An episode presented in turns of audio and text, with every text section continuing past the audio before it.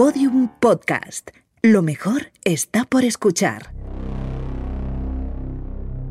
Hay un lugar donde nada pasa inadvertido, Oh, Dios mío. donde cada palabra, plata cada gesto, o plomo. cada mirada Ya lo ves. es analizada al milímetro. Todo el mundo miente. La única variable es sobre qué. Ese lugar es secreto, La democracia está muy sobrevalorada. pero nosotros podemos acceder a él. Soy el hijo de puta que manda aquí, joder. Laboratorio de Investigación de Series, O ganas o mueres. con los agentes Aurea Ortiz, Miquel Labastida y David Brieva.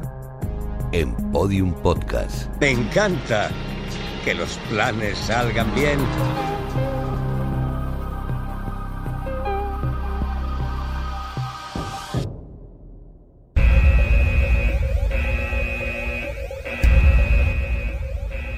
Oye, ¿qué hacemos para el teatrillo del próximo podcast? ¿Qué serie es? True Detective. Ah, pues yo me pido el papel de detective atormentado. Ah, pues sí, ese se te dará muy bien, sí. Pues entonces tú tienes que ser el otro detective, David. ¿Tipo Woody Harrelson o Stephen Dorff? ¿Qué hago? ¿Cómo es mi personaje? Con que estés es suficiente. Todo el mundo sabe que el importante en True Detective es el que tiene traumas. El otro con acompañarle tiene bastante. Y hay que meterle blues, música negra así en general. Y nos tenemos que poner densos en algún momento, ¿eh? Eso, eso. Que no nos salga nada dinámico. No, no, dinámico ni se os ocurra. Y podemos dividirlo como en dos tiempos, como si fuésemos nosotros hoy y dentro de 20 años. Qué guay. Y hacemos voces diferentes. A mí me sale muy bien la voz de viejecito. Pues igual eso no hace falta, David. Oye, Aurea, ¿y tú qué papel vas a hacer? Yo, pues si esto es True Detective, ¿a quién le importan los personajes femeninos? Pues también es verdad. Con que salgas y digas cualquier frase es suficiente. Y luego ya te vas. Oye, pero esto se está grabando. ¿Qué? Corta, corta, corta. corta, corta.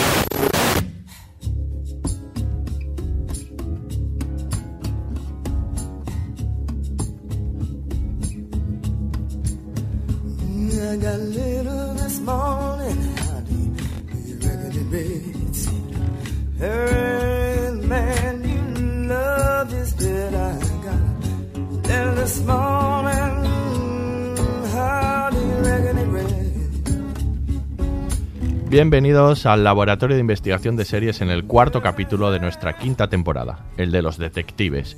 Hoy vamos a hablar del fenómeno conocido como True Detective, la serie de HBO de irregular trayectoria que acaba de finalizar su tercera temporada, así que toca anal- analizar las tres, con especial atención a esta última, y para esa pizzolática labor contamos con los agentes me- más detectives del LIS. Le encantó la primera temporada, la segunda no la toca ni con un palo, la gente Aurea Ortiz. Hola Aurea. ¿Qué tal, David? Pues sí, más o menos. Literalmente, no la tocas ni con un- Literalmente, literalmente. Sí, eso es lo que hay. Hart y Cole le hicieron disfrutar mucho, pero les ha hecho un pequeño hueco en su corazón a Hayes y West, de la gente Miquel Labastida. Hola Miquel. Tengo hueco para todos. Y nuestra agente especial de hoy es psicólogo y criminólogo con amplia experiencia en la realización de perfiles de asesinos en serie. También es profesor de la Universidad de Valencia y escritor de novelas como El beso de Tosca y ensayos como Asesinos múltiples y otros depredadores sociales. Él es Vicente Garrido. Hola Vicente, bienvenido. Hola, estupendo. Oye, magnífica presentación. Ojalá todo el mundo me presentara así, brevemente y lo más relevante. ¿eh? Se me conoce por mis presentaciones. Bueno, espectacular. mucho, ahí, sí, sí. espectacular. Me he quedado así, absorto. Te la prestamos, te la llevas grabada y la pones ahí La, la puedes poner de tono de móvil. y finalmente, con la alegría de Rusty Cole y la memoria de Wes Hayes, os habla la gente David Brieva. Comenzamos. Nombre de la serie, True Detective. cadena, HBO. fecha de estreno del primer episodio, 12 de enero de 2014. número de temporadas, 3. creadores, Nick Pisolato. reparto, Mahershala Ali. Carmen Ejogo. Stephen Dorff. Scott McNary. Ray Fisher. sinopsis. La serie antológica sobre detectives de HBO ha presentado su tercera temporada en la que se centra en dos agentes, Wayne Hayes y Roland West, que tratan de esclarecer un crimen desencadenado por la desaparición de dos niños en la región de los Ozarks. El caso se prolongará a lo largo de varias décadas. Atención, este podcast contiene spoilers.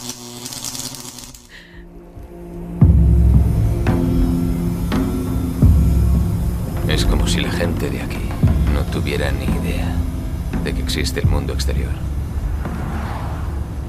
Podrían vivir en la puta luna. El mundo está repleto de guetos. Solo hay un gueto, tío. Una cloaca en el espacio exterior. Creo que la conciencia humana es un trágico error de la evolución. Nos volvimos demasiado conscientes de nosotros mismos. La naturaleza creó un aspecto de la naturaleza alejado de sí misma, una criatura que no debería existir según las leyes naturales. Pero eso suena horroroso, joder, Rast. Somos cosas que se obsesionan con la ilusión de tener un yo. Un acrecentamiento de experiencia sensorial y sentimientos. Programada con la seguridad de que cada uno es alguien en especial. Cuando en realidad nadie es nadie. Oye, yo no iría por ahí diciendo esas paridas. La gente de aquí no piensa así. Yo no pienso así. Lo único honroso que puede hacer nuestra especie es negar la programación. Dejar de reproducirse. Ir de la mano hacia la extinción. Una última medianoche, hermanos y hermanas rechazando la injusticia. ¿Y qué te hace levantarte por las mañanas? Me convenzo de que doy testimonio. Pero la auténtica respuesta es que esa es mi programación. Y me falta el coraje para suicidarme. Veo que he tenido mucha suerte de conocerte mejor hoy. En tres meses no te he oído una palabra y... ¿Has preguntado? Sí, y ahora te suplico que cierres la puta boca.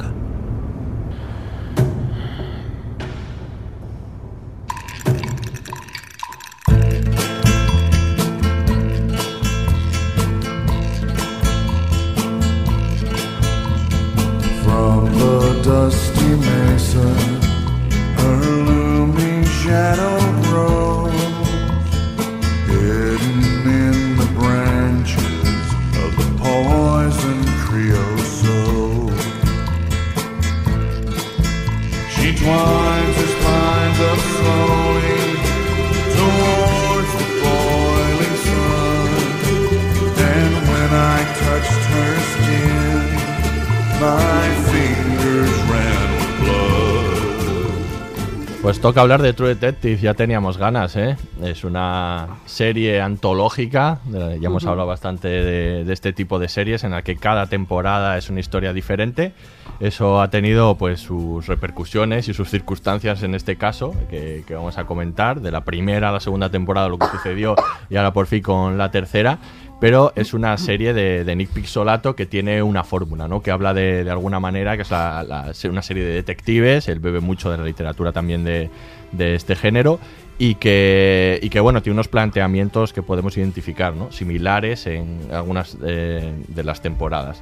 Por lo menos la, la pareja de detectives, Mm. etcétera, ¿no? Bueno, sí, la abeja de detectives, el, siempre hay historias que vinculan el pasado y el presente, ¿no? Varios tiempos. Sí, y sobre todo en la, entre Ay, la perdón, primera y la tercera ya empiezo. Ya empiezo a, Ya vamos a empezar a comparar. Lo voy a decir que es verdad que, que con la tercera nos hemos reencontrado mucho con la, con la primera porque parece como que Pixolato busca un esquema muy similar. Luego cuando entremos más adelante a, a- a analizar veremos que, que hay diferencias sustanciales. Pero así como esquema, supongo que cuando eh, él hizo una presentación ahí en HBO sobre la mesa y puso los elementos, ¿no? Diciendo... Diría, vamos a hacer un remake. He, vuel- he vuelto a traer a los dos Eso es. detectives, he vuelto a traer este tono Sí. oscuro, eh, un paraje así, Sí, pues, sí, un, sí. un poco similar al de Luisiana, ¿no? de, la primera también. tem- de la primera Sí. temporada. Es, es eh, al principio es un poco como que te pone las alertas, ¿no? Como diciendo, bueno, vamos a ver, esto va a ser lo mismo, intentando repetir la fórmula, pero yo creo que al final, si se me permite ya adelantar el resultado, yo creo que al final es muy airoso. Es decir, es cierto que tenemos los esquemas fundamentales. Tenemos la pareja y tenemos una investigación a lo largo del tiempo y tenemos flashbacks. Pero a mí me ha encantado eh, la solución formal de esos, porque hay tres planos, tres planos eh, en el pasado. Y de verdad que me parece admirablemente resuelto Ujú. cómo se van fundiendo las los diferentes planos temporales. A mí esto me ha parecido asombroso. Y luego los temas son otros, ¿no? Que estaba en el primero esta cosa del mal, esta especie de mal así como mítico, ¿no? En la que se resuelve la Sí, primera sí. temporada. Y aquí Sí. no, aquí no hay mal. Sí. En realidad no existe ese concepto como tal, ¿no? En- Eso es otra cosa. Bueno, esto igual estoy avanzando mucho, pero Sí. creo que es una. Todo. Todo. Todo. No, pero que es. No, no iba a decir el final, pero es igual, aquí hay spoilers, ¿no?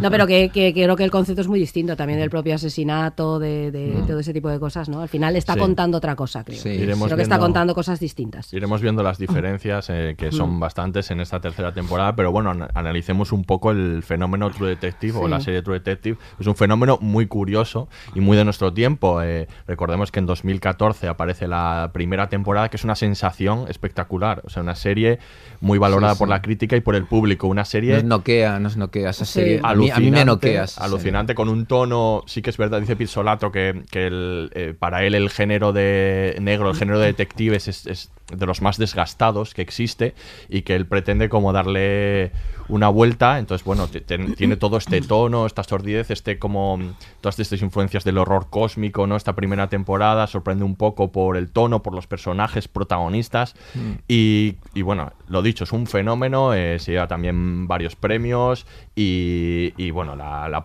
el público lo adora y es un fenómeno también en Internet, ¿no?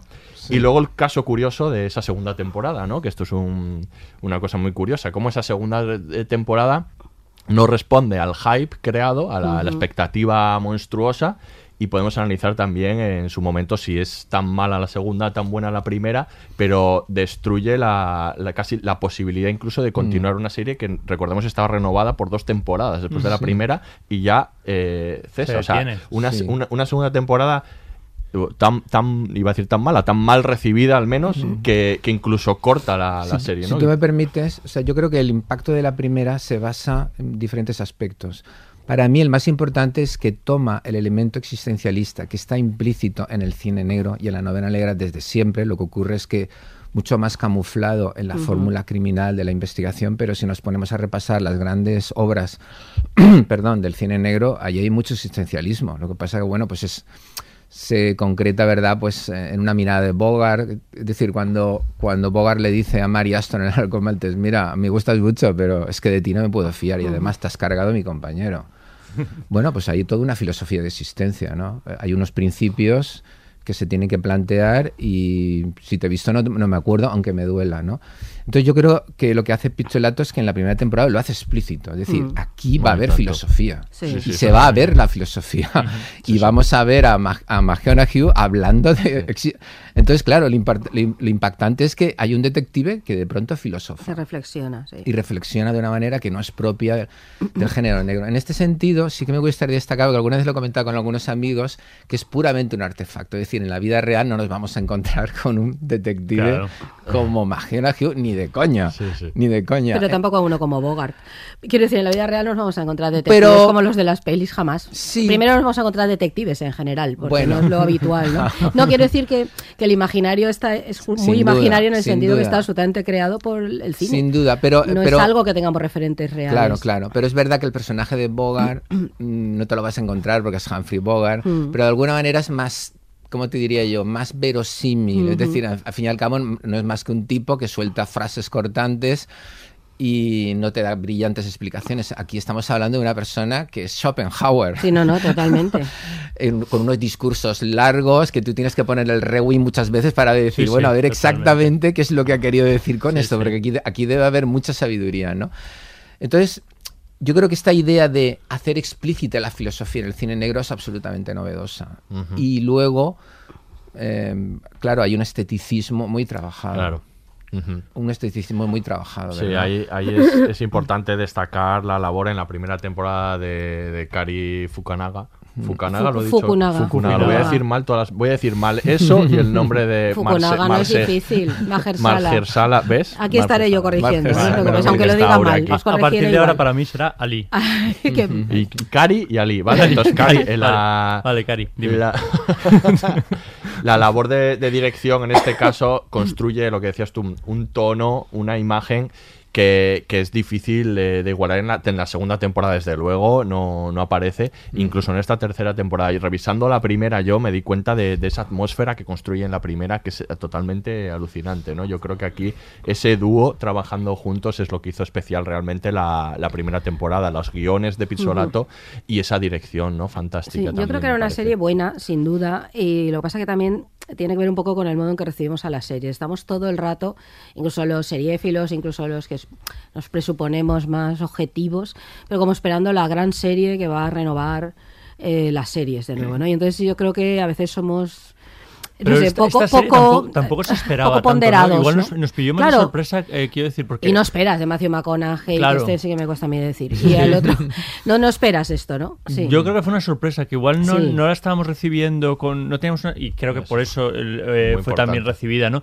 No teníamos unas expectativas creadas eh, en torno Sí. a, Sí, a lo sí. que a lo que iba a ser y nos sorprendió a todos Sí, porque sí. efectivamente creíamos que iba a ser era HBO, con lo cual ya te imaginas que va a ser una buena serie, formal por lo menos, y que creíamos que iba a ser una buena historia de detectives. Y cuando no- nos enfrentamos a aquel primer True Detective nos encontramos con que era un, un homenaje primero, a mí me parece, a- al, al- al cine policíaco, al cine noir, ¿no? A todo el bueno, a todo, todo el imaginario negro ¿no? que tenemos en, en nuestra memoria y que estaba materializado ahí en una serie muy bien construida y luego que tenía un peso específico, pues como hablaba Vicente del, exi- del existencialismo, del nihilismo, ¿no? que para mí recorre todo, todo el personaje Yo creo que es prin- Schopenhauer. prin- este. principal que nos dejó, ah, por Sí. no hablar de toda la cuestión estética y, y- y, bueno, en, en aquella ocasión ¿no? los dos planos temporales que estaban, que estaban muy bien encajados entre sí, incluso los propios actores, McConaughey y Woody Harrelson, que estaba un poco como, como perdido y de repente también tenía mucho peso específico en esta primera temporada. Entonces eran un montón de factores que no esperábamos y que estaban muy bien alineados. Sí, es muy porque es que, importante, es yo que creo. además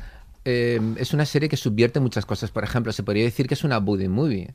Sí, Claro, Sí, totalmente. Pero claro, es una buddy movie muy particular, ¿verdad? Y luego lo que tú has dicho, Aurea, que me parece muy interesante, y lo uno con lo de la filosofía.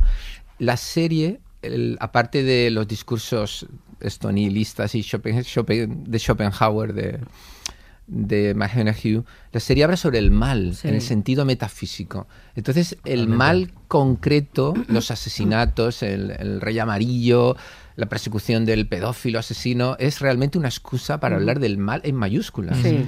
Y claro, eso le da una profundidad y a mí es una de las cosas que me, me- realmente me sorprende. porque Porque es absolutamente novedoso. En, eh, quizá con la excepción a lo mejor de Seven, que ahí se podía plantear, ¿verdad? Si la obra de Fincher también nos está hablando de eso. Sí, yo creo que Pero, pero claramente es la primera vez que se utiliza una trama criminal para hablar el mal en el sentido absoluto. Y en ese sentido es el, es el contraste específico y brutal con el silencio de los corderos, ¿verdad? Porque en el silencio de los corderos el mal es Lecter. Sí, está el muy- mal es Coppola, es decir, el, el demonio tiene una cara. Sí, y además Sí. no es, no, no, eh, no, no sé, está muy lejos de nosotros, ¿no? Quiero decir, es algo muy singular, tiene una- un carácter extraordinariamente singular, mientras que aquí no. Además Mm. Claro. aquí hay una idea de contagio. Todo Claro, rato, entonces. ¿qué pasa? El- aquí el mal es como una miasma que además se, se, se concreta, se integra muy bien en lo que es, en lo que es el, el- este panorama, ¿verdad? Tan pegajoso de Luisiana, ¿verdad? Es que, eh, con lo cual hay una confluencia de la estética, del argumento, de la, de la relación entre los personajes que sencillamente yo creo De que encajó. temas. Sí, sí, sí es que que hay es veces verdad. que las cosas se encajan Sí. de una manera perfecta. Sí, y, y generó algo especial. Es verdad, de- eh, con esto que decías del mal, también es verdad que hay que hay que destacar el paralelismo que surgió en su momento con otra serie, que es Fargo, que también tiene algo de esto, porque los personajes de Fargo que tienen eh, los malvados de Fargo son este mal, sobre todo en la primera temporada, que son muy Cohen, este, Sí. este Lord Marvo Lord de, la primera todo, ¿no? temporada, Sí, ¿no? sí. Ese Que mal, disfruta además tanto. Y, y es un paralelismo muy interesante en este caso porque surgieron a la vez, eh, casi rivalizaron, se podría decir. ¿no? Había quien le gustaba más una u otra, cuál era la mejor. La segunda, yo, yo en la primera temporada reconozco que me... Que, mm, que me, me enamoré de True Detective, me gustó mucho más en la segunda temporada, me cambié de bando como chaquetero que soy. Y enseguida dije, no, no, la buena era Traidor, Fargo, lo, dije, yo, lo dije traidor. yo siempre. pero, pero sí que es verdad que hay unos paralelismos ahí interesantes desde dos tonos y Pero- dos ópticas que no tienen Pero hay nada una que ver. diferencia. En Fargo el mal tiene un retruécano de los Cohen. Es decir, Sí. siempre hay una especie de... Un poco a lo, a lo Pulp Fiction, ¿sabes lo que te Hmm. quiero decir? Hay una Humor especie negro. de... Sí, humor negro, Humor ¿no? Claro, claro, hay una especie de, Sí, de, tiene humor, de del protec- otro no. Eh, no, no. Hay una especie de, como de protección, como diciendo, oye, vas a ver una cosa de los Cohen, aquí hay una cosa fallera, que de alguna manera, eh, sin quitarle virulencia al relato, pero de alguna manera te protege más, cosa que no ocurre en, en, em, en True Detective 1, el mal se te pega. Tú sabes que estás hablando de cosas frente a las cuales los personajes a duras penas van a poder sobrevivir, ¿no? Mientras en su relación chocan continuamente porque tenemos al policía de toda la vida, al poli de toda la vida, que es Harrelson, Mm. un poco imagino que es el, es el extraterrestre, es el tipo que viene ahí a subvertir todo. Y buena parte de la trama y de la tensión es porque Harrison no le entiende, es que no le entiende. Es- Es como si fuera un marciano Sí. diciendo, oye, esta es mi realidad, esta es la policía, esto es un caso, ¿tú de qué me estás hablando? Y es muy interesante cómo el personaje de, McGon- de McGonaghy va transformando también a- a- al propio Harrison, ¿verdad? Lo va, de alguna manera, lo va, le va quitando la ingenuidad, diciendo, oye, tío, tú no sabes de qué va esto. Va contagiando todo. O sea, quiero decir, esa sordidez que en realidad él es él la arrastra pues, de, de alguna manera a toda la trama y a todos los personajes eh, que, con los que se va cruzando y a lo largo de los años incluso, ¿no? A, a mí lo que me gusta de- directamente es que se creó un concepto True Detective. O sea, quiero decir, que trascendía a la serie. O sea, yo creo que... eh, cualquier serie de detectives que venga después de, de- de True Detective va a tenerla como, como referente y, y lo va a tener muy complicado porque es verdad que aunaba una serie de, elementos difícil de copiar. De hecho, le pasó a él mismo la- con la segunda temporada que no fue capaz ¿no? de llegar a lo que había creado en, en el, en el primero. Igual con Fargo ya estaba eso eh, creado, ¿no? Entonces era como más Bueno, fácil. pero Claro, el universo Fargo Sí, Claro, era ya sabías lo que podías Claro, esperar. ahora hay un... eh, este- Aún así estaba, a mí me parece que estaba muy difícil con Fargo en el hecho de Ah, que no, No, era un tono Le construido por otros, un podcast, por otros recuérdalo. creadores. Sí. sí. Que podéis oír cuando queráis, entrar y podéis Un tono construido por otros creadores que tienes que imitar sin copiar, tener Sí. personalidad propia. Era, realmente No, no, sí, difícil, sí. ¿eh? Era realmente Sí, pero bueno, te- era muy muy complicado efectivamente, pero tenía había un referente y lo hicieron sí. y lo Sí. hicieron excelentemente. Este eh, bueno, en realidad es que series de detectives hemos visto un montón, películas de detectives hemos visto un montón. Ve- Realmente ser, aportar algo novedoso en ese panorama mm, me parece muy muy complicado y creó un concepto completamente diferente y que en el espectador quedó para siempre. O sea, nosotros tenemos ya aquí a True Detective y a la figura sobre todo de ese investigador atormentado, ¿no? Sí. Que es algo que luego ya se que lo ha sabido antes, es, ver- es verdad, pero de, es- de este modo era complicado de ver, por lo menos en, en televisión, Yo creo que no hay que, que olvidar cómo se llama la serie. Con esto que no las traducimos no tendemos a los títulos. Se llama La verdad del detective, detective verdadero, que Mm. decir, apela a esta idea de verdad, de voy a, que decir, esto es muy pretencioso. Tú creas un mundo y lo Es que llamas. Pizzolato es bastante Pizzolato no es pretencioso. precisamente humilde. No, No. pero es verdad que lo pensáis, por lo que estamos comentando, se llama True Detective, es decir, la idea de yo voy a hacer el relato el de la verdad, ¿no? Que es, es esto. Por más que luego la tercera temporada va a desmentir esto, yo creo totalmente. Pero en la primera no, ¿no? Es esta idea. en Entonces yo creo que segunda toda una tampoco. declaración de principios.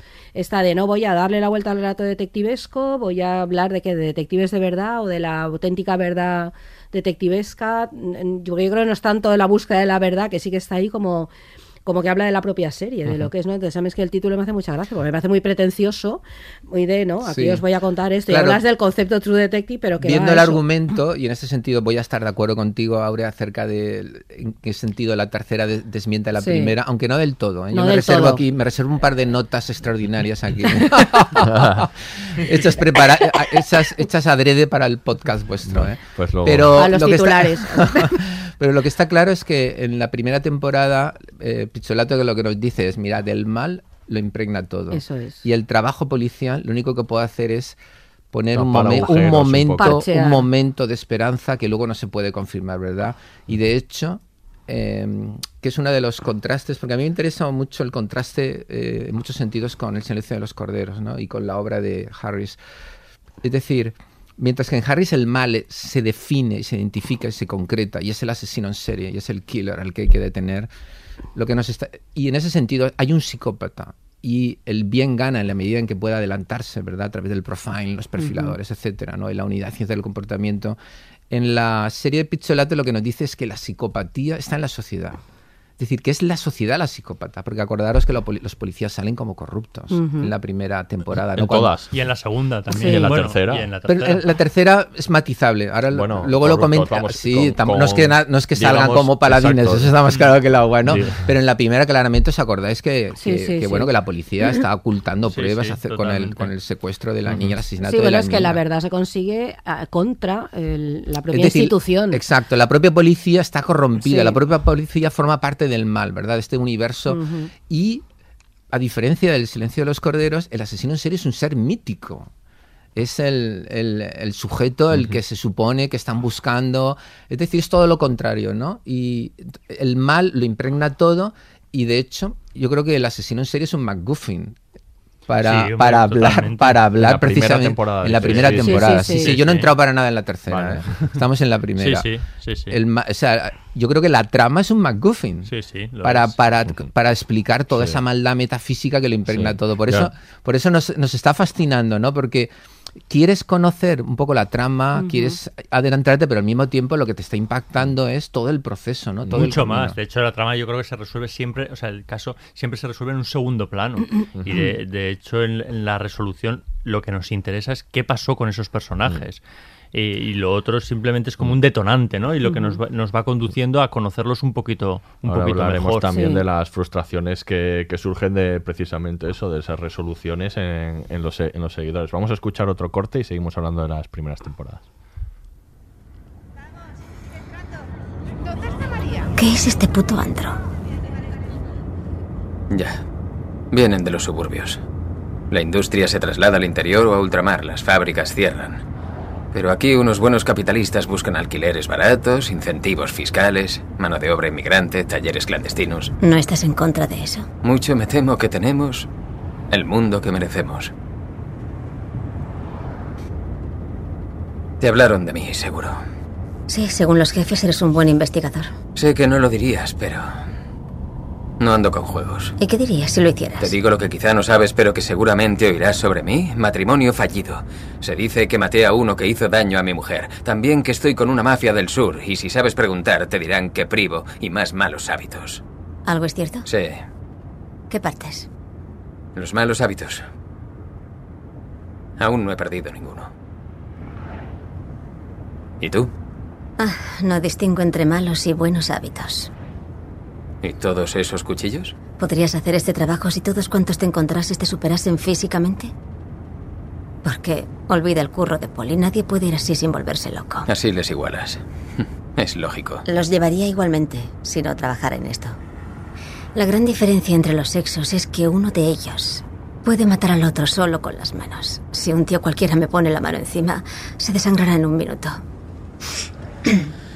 En fin, para que lo sepas, apoyo el feminismo. Sobre todo por cuestiones de la imagen corporal.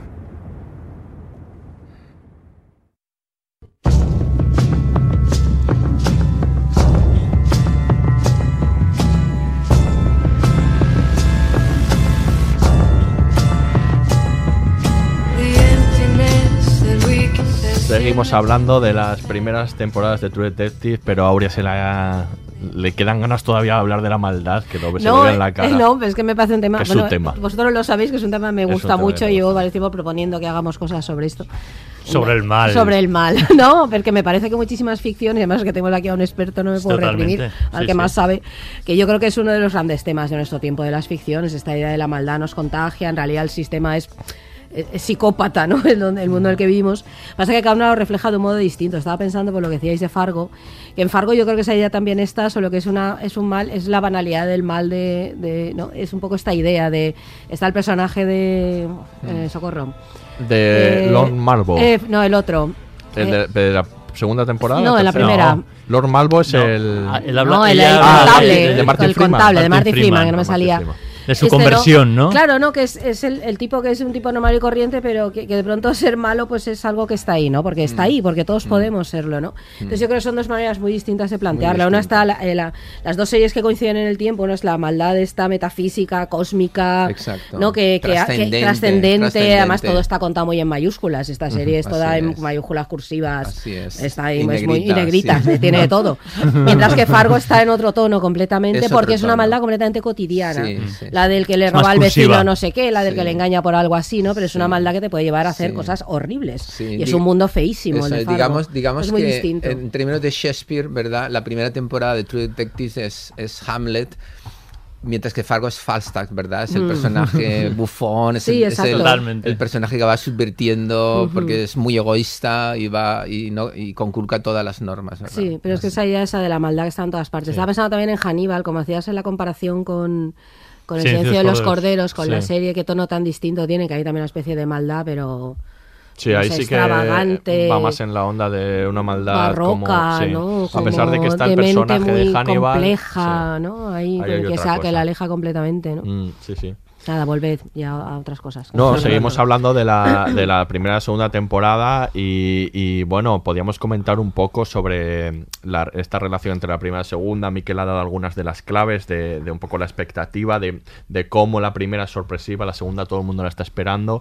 Pero ¿por qué creéis que la segunda temporada falla tanto? ¿Es porque tiene demasiados personajes? Pues- ¿Es muy liosa? eh, ¿No acaba de funcionar? ah, o, o incluso no os parece tan mal, os parece Es que buena, yo tengo una pero- teoría, o sea, que, que quizá la primera no era tan, tan, tan, tan, tan, tan, tan buena como, como la pusimos y la segunda no era tan, tan, tan, tan, tan, tan mala como, como la pusimos también, porque iba a decir pusieron, pero yo, yo, tam- yo también me meto en ese, en ese saco porque me aburrió. La segunda, el problema de la segunda es que efectivamente me aburrió. A ver, con la primera le perdonamos muchísimos, bueno, muchísimos, algunos defectos que tenía que, que, son, que son normales. Y elevamos el hype, vamos, a, a- a imposibles. Tanto que era imposible que en la segunda se recogiese el, el- guante con, vamos, con, con unas características similares a la primera. Dicho esto, eh, creo que había un concepto erróneo al iniciar. Había un mal, un mal casting en la Sin segunda duda. temporada. Eh, Nada con Vince Vaughn puede funcionar bien, lo siento, Sí, pero esto es no, así. no, eso es verdad, Esto es así, verdad. un actor Y con Colin de Farrell, pues hay que tener mucho cuidado. cuidado, o sea, son- pues, sí. Hubiera funcionado Mucho mucho mejor con Vincent D'Onofrio, ¿no? Que el que hace de Totalmente, malvado es en Daredevil. pedazo es- de es- actor, hombre, es da, da una sensación de miedo, Siempre, de es un miedo de brutal. En Daredevil maravilloso. 3, que yo creo Sí. que, es una, que ha sido, por cierto, paréntesis, paréntesis, Mm. creo que es una sesión infravalorada. A mí Daredevil 3 me parece fantástica. Pero bueno, cierro. Cierro. Y yo creo que es que todo el equipo y los propios actores están muy mediatizados por la primera temporada, Sí. ¿no? O sea, tú les ves a todos los personajes creados en la segunda y es como si alguien se hubiese dicho, eh, sed muy deprimentes, eh, sed muy densos, estad muy tristes y entonces... es que yo creo que el error, era como yo creo que el error, creo que el error es, es intentar respetar la esencia de la primera eh, con un argumento que, que juega, digamos, más de manera más clásica, porque en definitiva muchas películas de cine negro tienen argumentos enrevesados del sueño eterno. Yo cada vez que la Claro. veo Sí. tengo que tomar notas. Sí. Claro que, claro que sí. Porque es un tema Sí, muy sí. complicado y, y- todos género. tenemos las anécdotas de los, los- de los escritores o de los directores que dicen yo no sé exactamente por dónde iba el argumento. Claro. Sí, el grababa", muerto ¿no? ese que nadie sabe. Claro, dónde entonces yo creo que yo creo que ahí está el problema, ¿no? En intentar intentar retener las señas de identidad de la primera en una estructura más convencional, que es más liosa y esto no encaja. Es decir, si tú haces una estructura convencional de thriller, juega con el género y pon a los personajes y no tengas ningún tipo de, de vergüenza en esto, porque el género claro. bien jugado te puede hacer obras maestras con los clásicos, ¿no? En términos comparativos, y ahora tengo que recurrir a los, a los oyentes bitlemanos o quizá más mayorcitos como yo, es decir, si tú haces un Sanjos Peppers, luego haces un Guay Album y haces tus obras maestras, pero, Claro, pero porque sí, es que el. Guay Album es, oye, dejémonos de orquestas sinfónicas y de árboles conceptuales y vámonos a lo puro y duro. Y entonces, y Y vamos entonces- a divertirnos, Y entonces mejor, ¿no? En ese triunfas, caso. triunfas porque rompes con la anterior y haces otra cosa extraordinaria en otro nivel. Yo creo que esto es lo que falla aquí, Mm. ¿verdad? Ellos, ellos alegaron en su momento que, que, bueno, que la primera temporada se había desarrollado durante bastante tiempo y que el éxito de la primera les hizo como correr mucho, Claro. intentar entregar en un año y no, a- no entregar un proyecto realmente bien acabado. Y, y que eso había sido un error. De hecho, bueno, como que la, la HBO dijo que había presionado en este claro. sentido y que eso no le había venido nada bien al creador. Que por otro lado, creo que tampoco tiene un concepto claro en esta segunda temporada, que es bastante liosa, que tiene muchos personajes, muchas tramas y que tiene un malo Sí. terrible. Porque Vince que aparte de un cliché de gángster con patas, porque es el mayor cliché de todos los tiempos, es, lo hace realmente Sí. mal, ¿no? Es un poco lo que parece. comentaba, es decir, no acaba de decidirse. Por una parte está la aura existencialista, es el Colin Farrell en el pub ahí poniendo cara de estreñido todo el, tiempo todo Sí, el tiempo. una tragedia Como ahí. diciendo, mira, ahí tienes de nuevo la filosofía, los, los fans de los filósofos, Sí, ahí sí, lo sí. tenéis. Y el personaje atormentado. Y el personaje, y al mismo tiempo una trama que aunque liosa se entiende que es una trama de corrupción, es decir, no es, un- policíaco convencional. Mm, punto, sí. Yo creo que esa, esa fusión nunca acaba de encajar, ¿verdad? Porque ni es pescado ni es carne. Él decía que, que, bueno, mientras la primera temporada era James Lee Burke, que era el escritor escritor era como su mayor influencia, en la segunda sería más de James Elroy, pero desde luego no le sale. Mm, no, no, no le le sale. ¿no? Y no tiene todo este pozo que decía Vicente antes, que es lo más interesante para mí la primera, que es todo este pozo filosófico, ¿no? Toda esta, todo este lenguaje sobre el pesimismo, sobre este- toda esta idea. De hecho, recomiendo mucho, hay un vídeo de, de un canal de YouTube que se llama Wisecrack, que analiza la filosofía en diferentes ficciones, que tiene la filosofía en, en True Detective, que habla un poco sobre el pesimismo existencial y de dónde lo saca, y, y bueno, y de todos estos referentes que aparecen en la primera temporada que fueron tan comentados, como Robert Chambers, como, como no me eh, ¿quién más era el...? ¿Eh? Nos hemos quedado una pista. Perdón, Am- Ambrose Bierce, que es Vale, el del Rey de sí. Amarillo, el de Carcosa original, que Sí. luego lo toma sí. Robert Chambers y demás, y que... em, ah, y también como Lovecraft hablan todo de este horror cósmico que, que es esto que notas, ¿no? Que es esto que está ahí, que además ayuda en la primera temporada, si os acordáis, las visiones que tiene que tiene Matthew McConaughey, todas estas visiones de los pájaros sí, los formándose, ¿no? De la del cielo abriéndose como en una como un agujero, ¿no? De to- Todas estas visiones Eso era ayudan muy interesante, a la forma en que él veía el mundo. sí, Claro, ese- pero- de, ese, de ese mal que hay detrás, ¿no? De esa idea. Pero es que eso es, un- eso es lo que da originalidad a la primera serie, a la primera temporada. Y claro, tú no puedes repetir en la segunda, entonces sí que te estás Claro. copiando a ti mismo. Y claro, es que habían logrado unir elementos muy dispares en la primera, ¿no? Y lo logran unir muy bien en esto, pues este componente filosófico que, dicho de otro, en otro, puesto de otra manera, había sido súper cargante y parecía el pesado este con sus filosofías. No te lo- dice, ¿de qué cuéntame de qué va el crimen y olvídate de tanta paja, men- ¿no? Mental o lo que sea. o que sea. Eh, pero no, pero funciona muy bien y claro, repetir eso era prácticamente imposible. Sí. Sobre todo porque es muy singular también el personaje de McConaughey, yo creo que es muy singular. Y entonces consigue primero un actorazo que lo hace genial, mm, mm, para sorpresa de, de muchos, de las que me incluyo. Claro, claro. Eh, y pasar de Pero casa, luego se reveló. por sorpresa Pero, a- a pero ganó luego el se reveló, pero acuérdate, Mouth luego también Sí. hizo un gran sí, papel. sí, Sí. no, bien. Es decir, digamos que Dallas Building. No, pero este era papel difícil. Dallas. Buyers No, ganó, pero era ganó el muy Oscar a la difícil. vez que... Sí, no, no, Sí. Efectivamente. Era muy Pero- difícil porque era muy difícil de pasarse. Era un personaje muy extremado y es el típico personaje que si no haces bien estás en la caricatura. estaba muy bien, muy Entonces lo bien. hace muy bien. Y claro, yo creo que ahí hubo un exceso de confianza, supongo, no solo por parte de HBO, sino también por parte de los creadores Joder, de hostia, seremos pero- capaces Pero de luego le das esos monólogos a Bisbon, que son los Claro, mismos, o sea, esos no monólogos de reflexión, puedes. y claro, no, le, no y lo aguanta, Y ¿no? fallaban más cosas, porque una de las cosas que hemos dicho, aparte de todo este eh, pozo, es eh, el buen tándem que hacían McConaughey Sí. y Es que Harrelson. Eh, aparte de ellos, como, como, como actores, los propios personajes, cómo se van encontrando, dos personajes tan antagónicos, cómo se van encontrando y van perfilando eh, ideas que tienen en común y, y mundos que tienen en común. El feeling en la segunda temporada era nulo. O sea, Sí. quiero decir, entre, entre todos los personajes y entre Colin Farrell y Rachel Mm, McAdams. McAdams, McAdams, sí. que se supone que debían ir también encontrándose y en ningún momento se, se Es se que era encuentran. imposible tener feeling con el personaje de Farrell, con este, No, no, este hombre que va siempre, Eso es repito, verdad. estreñido durante Sí, toda sí, la sí. serie. No, que pero porque- aparte, porque es la falsamente estreñido, porque si tú estás estreñido se te nota. Pero si vas falsamente porque alguien te ha dicho tienes que ir estreñido, o sea, es que eso, no- eso Es no que cuaja. digamos que aquí quedó el mejor dicho. que quedó Detective, pero el True no estaba. Es que yo creo que era lo que pasaba un poco en la Entonces, segunda, ¿no? claro. Porque la verdad está que desprenden los dos actores juntos, porque sus charlas, todo ese tipo de cosas que no están. No, no, no, es, que, es que tú en True Detective el- todo, el, eh, todo el rato deseas escenas en, en común Sí. con los Sí, dos. Porque la química se produce, de- según pienso yo, de la siguiente manera.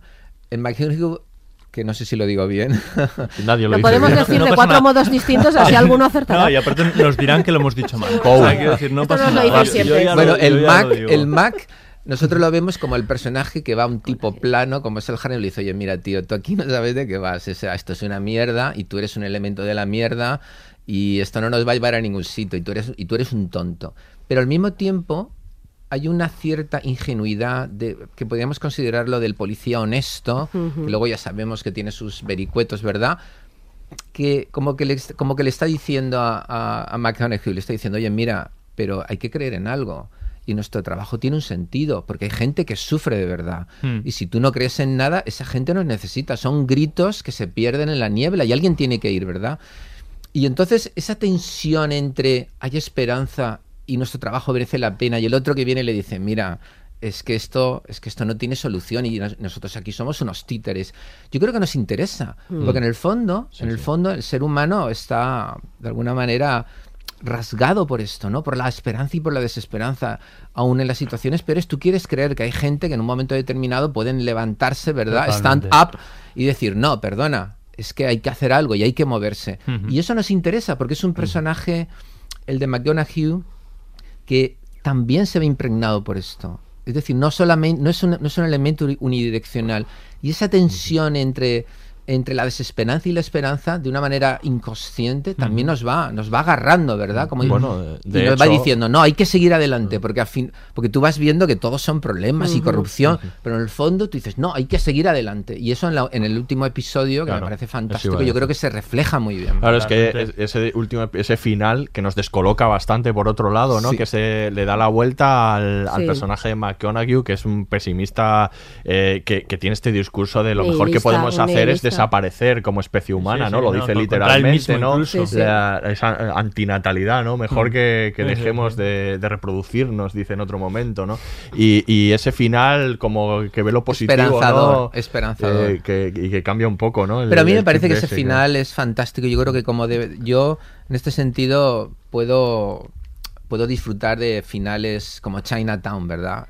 En Chinatown puedo disfrutar ese final porque es el que le toca, es la corrupción, es, eh, es todo lo que tiene que, que, que- que concluir de, de la trama. Pero yo creo que los, a, mí, a mí un final que no sea ingenuo, esperanzado, yo creo que Claro. forma parte de nuestra naturaleza, porque el ser humano sin esperanza no es nada. Pero ¿no? tú lo has dicho, que, el propio, que, que, eh, hasta el propio personaje tiene- siente la necesidad de pensar que, que puede haber un mundo mejor o que, o que hay posibilidad de redención ¿no? en, en- en algún momento. Y eso es verdad que es innato en todos nosotros, o sea, incluso los más pesimistas. Y eso está ahí. Y luego hay otro, otro fenómeno que a mí me, me interesa bastante sociológicamente que sucede con True Detective y que ha vuelto a suceder en la tercera temporada y que tiene que ver con lo que decía Vicente antes de que de, de eso del McGuffin, ¿no? De, de cómo de cómo al final, bueno, lo importante era otra cosa, ¿no? Y pero pero que obsesiona a los fans de una manera. En la Ah, primera bueno. temporada sucedió teorías elaboradas Con cas- con el loquísimas caso, ¿no? con el caso. El caso, el caso es lo que realmente despierta la mayor parte de las teorías en la red y que obsesiona a muchos. Y, y yo ya en la primera temporada no vi eh, una justificación especial más allá de, de, bueno, pues de estos detalles que siembra del rey de amarillo y, y pequeñas referencias que ves aquí y allá. No vi mm, que fuera, que estuviera especialmente, eh, que fuera eh, propicia la serie para mm, eh, que hubiese tantas teorías. Y en esta tercera temporada ha vuelto a suceder un montón de teorías sobre un caso que también da bastante igual, ¿no? Sí. Es curioso lo, lo que sucede con esta serie.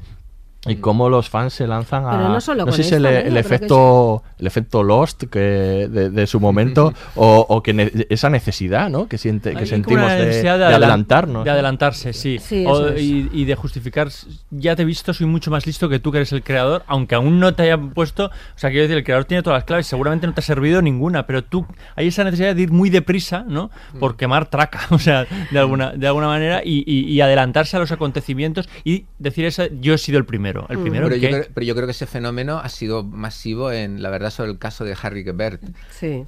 Al Sí, margen no, de vuestra opinión con respecto a la serie, pero ese fenómeno... Nos has visto la cara y la has adivinado, ¿no? Yo no la he visto, ¿eh? Nos hemos quedado así Yo he como... visto- yo he visto dos capítulos. Bueno, pero eso ha sido a lo bestia. Si habéis, pues, que veo que no, pero bueno, yo que he est- estado por ahí mirando, eso ha sido un fenómeno brutal. eh, en el- en el- Pero hay, hay ficciones que yo creo juegan un poco a eso. O sea, Sí, que, sí. que sí que dan un poco de, de crédito a, a- a dejar pistas, a, que- a jugar El con. whodunit, con- el. Sí. A, a jugar un poco, ¿no? A que lo adivines. Yo creo que en esta no, no es el caso precisamente porque al final. Es ¿Pero ma- de la es- primera o de la tercera? Me da igual, o sea, es que al final es un McGo- o sea, el propio caso no es Sí. tan relevante. Entonces, mm, no se trata tampoco de adivinar. Así al es. final, la primera temporada, pues era uno que se habían encontrado en un momento dado por ahí con un cortacésped y era ese, ¿no? Sí, y en la tercera ya veremos que, que, bueno, es hasta casual, ¿no? El, el propio asesinato, no, no, no- no hay un. Sí, entiendo un poco. En la primera igual sí que había, un- entiendo un poco la desilusión, ¿no? De que, de que la resolución fuese Hubo frustración, un yo poco creo. frustración, sí. porque sí que se va creando una especie de mundo y sí que parece que vas a llegar a, a algo que es aún, pues seguramente mucho más destroy de lo que finalmente es, por mucho que, que- por mucho que sea, ¿no? Es que yo creo, yo creo, y entramos en- ya en la tercera, si, os- si Hmm. esto. Sí, te dejamos Vale. ya, sí. Vale. Vamos a ver, yo creo que Aurea antes con su habitual penetración lo ha planteado muy bien. Es decir, la tercera desmiente la primera. Y a mí Hmm. me parece muy bien, porque en definitiva es otra opción narrativa y es otro plano de la realidad. Es decir, mientras que en la primera el tema central es el mal existencial y para ello se basaba en la relación extraordinaria de los personajes, yo creo que en la tercera lo importante es la relación entre los personajes. Y el MacGuffin sigue estando, pero ya no nos va a hablar del mal. Ya no nos No, va a hablar del mal. Lo que nos va a hablar es de los personajes y de. mm, En concreto del, Marge- del Mar- Margeshala De Ali. o, o de Ali. Yo creo que es el, el otro lo hace muy bien y es un contrapunto. Hasta cierto punto podríamos encontrar ¿no? el contrapunto entre Harrison y. Hmm. Yo creo que está buscado un Está poco, ¿no? buscado, sí, pero con resultados diferentes eh, y en otro tipo de planos. Para no, para no ser muy complicado ni críptico. O sea, yo lo que creo es que lo que se entiende, o, para mí la idea fundamental es, es el personaje de Margeshala que viene del Vietcong, que viene de la niebla y se pierde en la niebla. Y la trama es tan poco importante como que me parece absolutamente maravilloso, un golpe de genio brutal, el hecho de que cuando finalmente se resuelve, el sujeto luego olvida. lo olvida. Sí, sí, Lo sí. Eso, bueno, eso es un poco... Y yo creo que es una metáfora fantástica decir, mira, es que no tiene importancia. esto". Claro. Porque Claro. Ni, ni siquiera el sujeto la recuerda. Lo que pasa es que eso es un poco eh, contradictorio, ¿no? Porque en tres momentos de su vida, esa trama, ese caso, vuelve a su vida y de alguna manera paraliza su vida, ¿no? Y es un caso que yo digo, "Ah, tan importante era ese caso para que tenga esas consecuencias en, en su vida. Que a mí esto de todos modos me pasa en general, y, y mira, me alegra que estés hoy aquí, en general con estos detectives que sus, que sus vidas cambian por completo por un caso, ¿no? Que esto es como muy recurrente en las series, en la literatura, en el cine, ¿no? Esos casos que el, Que se obsesionan que para se toda obsesionan la vida. y que tienen una repercusión, o sea, quiero decir que de alguna manera paralizan o destruyen su, su vida, ¿no? Por, por la conexión que han tenido con ese caso, que no se pueden despegar de él. Y que a mí, en general, sí me ha parecido un poco exagerado eso. No, eh, eh, eh, son casos que existen en la realidad y de hecho ¿Mm? no solo a policías. Eh, si habéis leído el, el- el True Crime, eh, El asesino sin rostro, eh, ahí nos habla de Michelle, una periodista que está obsesionada con, con el The Golden State Killer, que supongo que harán una serie en algún momento, que es un tipo que eh, fue atrapado en abril del año pasado y era el tipo que era el asesino en serie que más tiempo había permanecido sin ser identificado, como dicen los americanos, at large, es decir, en fuga. Este tipo mató en el año, parece ser, porque claro, la información todavía no es precisa, no se la ha juzgado, pero parece ser que por vez primera mató en el año 74. Ajá. Y, y lo acaban de. Lo, de lo atraparon en abril del año pasado. Ajá. Eh, había, mata- eh, había matado a 12 personas, había violado más de 50 y había saqueado muchas casas. Y hay un libro que se llama, publicado en RBA, que se llama El asesino sin rostro, que narra la obsesión de una periodista Por atraparlo, por, ¿no? por intentar investigar este caso. Y de hecho, eh, incluso parece ser que murió prematuramente. De hecho, murió pocos meses antes de que se descubriera Ella. el caso. Caramba. Ella, la periodista. De hecho, parece ser que, o por lo menos se comenta que mm, la insuficiencia cardíaca que al final tuvo estuvo motivada por el estrés de todo esto. En, en, en Zodiac podemos Sí. también, Mm, podemos sí. también ver un Mm. caso Eso es parecido. un retrato una obsesión, Sí, yo creo, que hay, yo creo que hay policías que se obsesionan, y no solo policías, también periodistas. sí. Pero me, me asombra, igual en, en el caso de la periodista que, que estabas citando, es un asesino al que 40 años, ¿no? Y dices que es el, el- el asesino al que 50, más... 50. es 50 años, efectivamente. 50 años. Eh, más tiempo está sin ponerle rostro. Pero igual me pasa en, este tercer, en esta tercera temporada de True Detective que no veo que el caso tenga el pozo suficiente como para que sea tan impactante en tu, Como en para tu vida, ¿no? Para tu- Ujú. que para Pero tu claro, esto- Que a lo mejor el caso es la excusa y en realidad él ya viene... Bueno, Bueno, pues ahí entramos ya Vietnam dentro tal, de lo que ¿no? ahí entramos dentro de lo que es la ficción, ¿verdad? Hmm. Es decir, ya el creador tiene, eh, tiene que tener la libertad para plantear determinadas obsesiones en los personajes, Ujú. ¿no?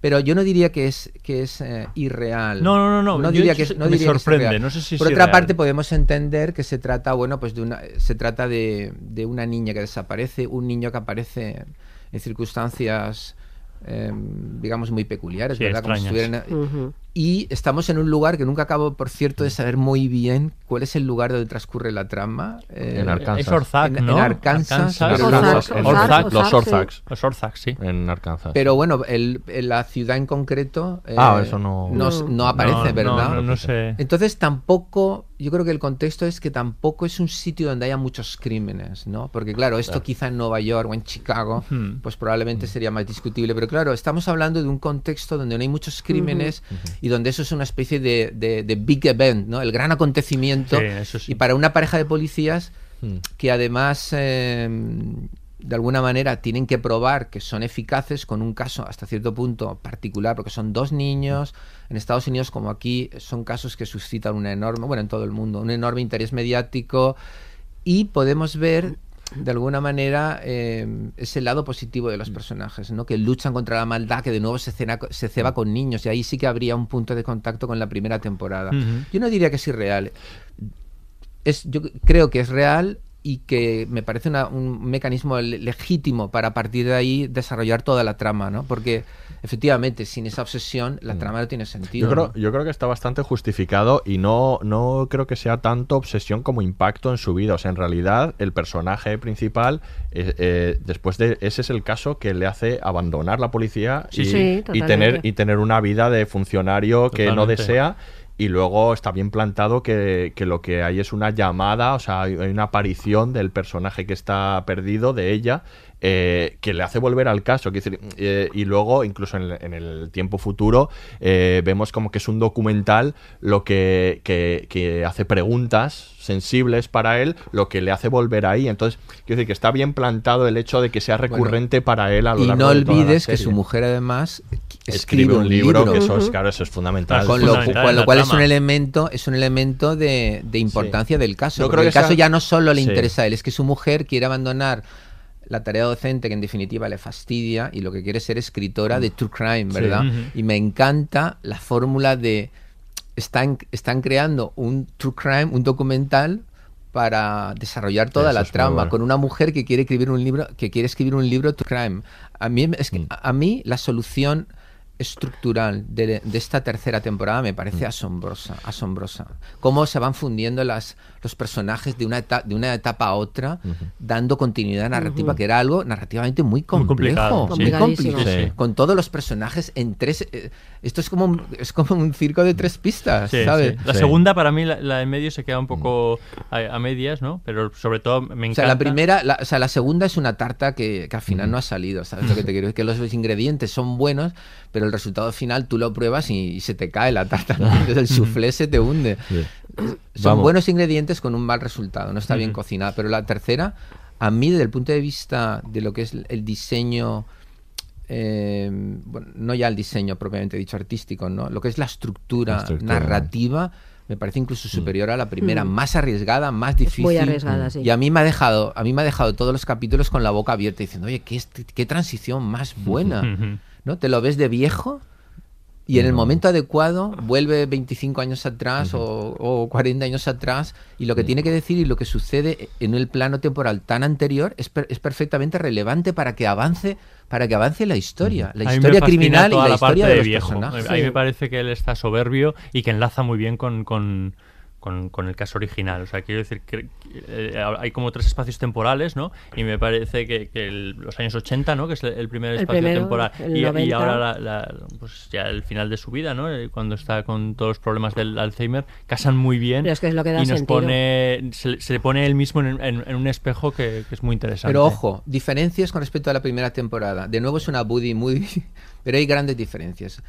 Así como antes hemos dicho que el personaje de McGonaghy podría ser aquí Marjeshela Ali, sin embargo, ojo, No, podemos, no podemos ir demasiado. ¿Por qué? Porque aquí no tenemos a ningún filósofo. No, es un hombre No, de muy pocas palabras. No, sí, sí, aquí No, no, es no. otra cosa. Tenemos No. pocas palabras y que además le cuesta muchas veces encontrarlas. Sí. Es decir, tenemos una persona que, que tiene una vida emocional muy fuerte, muy intensa, muy turbulenta, suponemos por sus experiencias en Vietnam. Al mismo tiempo sabemos que es un tipo diferente. Es como una especie de trasladado al western, ¿verdad? Es el, es el, el indio eh, traceador, rastreador, de pocas palabras, pero que hace la labor vital de adelantarse para ver si están los Sioux en algún punto o, eh, acampando o, o- o a punto de atacar, ¿verdad? A la caballería. Este hombre estaba en el Vietnam de rastreador, de cazador. En un momento determinado de la serie decimos, ¿tú has peleado? ¿Tú has luchado? Y dices, sí, sí, solo Sí. esto ya nos define a un tipo diferente. Es un tipo duro, es un tipo que, que puede dominar los, dom- los demonios, que pueden asaltar en el Vietcong estando solo, ojo. Estamos hablando de una guerra particularmente infernal, ¿no? Claro. Pero no es un filósofo. Es una No, no. persona con una vida intensa y emocional muy fuerte que realmente tiene problemas de relación. Porque todo el esfuerzo de la relación lo hace Dusk, lo hace el, lo hace el otro personaje. Él es el, de alguna manera, es el que establece el esfuerzo para continuar esa relación y el otro hasta cierto punto se deja llevar. Luego no, luego en la tercera eh, digamos, en, Cuando ya es mayor. cuando ya es mayor en el sí. tercer nivel, te das cuenta cuando él la abraza, ¿verdad? Sí, Al final, sí, le diciendo, oye, Sí. tío, has estado conmigo y yo he sido, yo he Claro. sido un tocapelotas todo el Ahí tiempo. es menos él, Sí, pues ahí- se queda cierto caparazón y yo creo que es un poco también consecuencia Sí. de la enfermedad, ¿no? Sí, va- eh, hablaremos ahora también de lo de, de cómo cambia él a lo largo de los tal, que es muy interesante, es está muy bien construido a nivel de guion. Vamos a escuchar un corte y vamos a seguir hablando de la tercera temporada. Sí, claro que me acuerdo. ¿No hace mucho ya? Diez años no es nada. Me acuerdo de todo. Bueno, eso no lo sabemos. O sea, uno no recuerda lo que no sabe que no recuerda. Menuda lección sobre matices que me da. Eh. Nos saltamos la declaración y tomo apuntes de su lección. Veamos, detective Hayes, debemos volver al caso Purcell. Casos. Pretenden anular la condena, ¿no? ¿Les parece bien? No estaría aquí si no. ¿Y por qué ahora? Diez años después. Es cosa de la familia ya, pero ¿por qué? Le cuesta recordar, ¿verdad?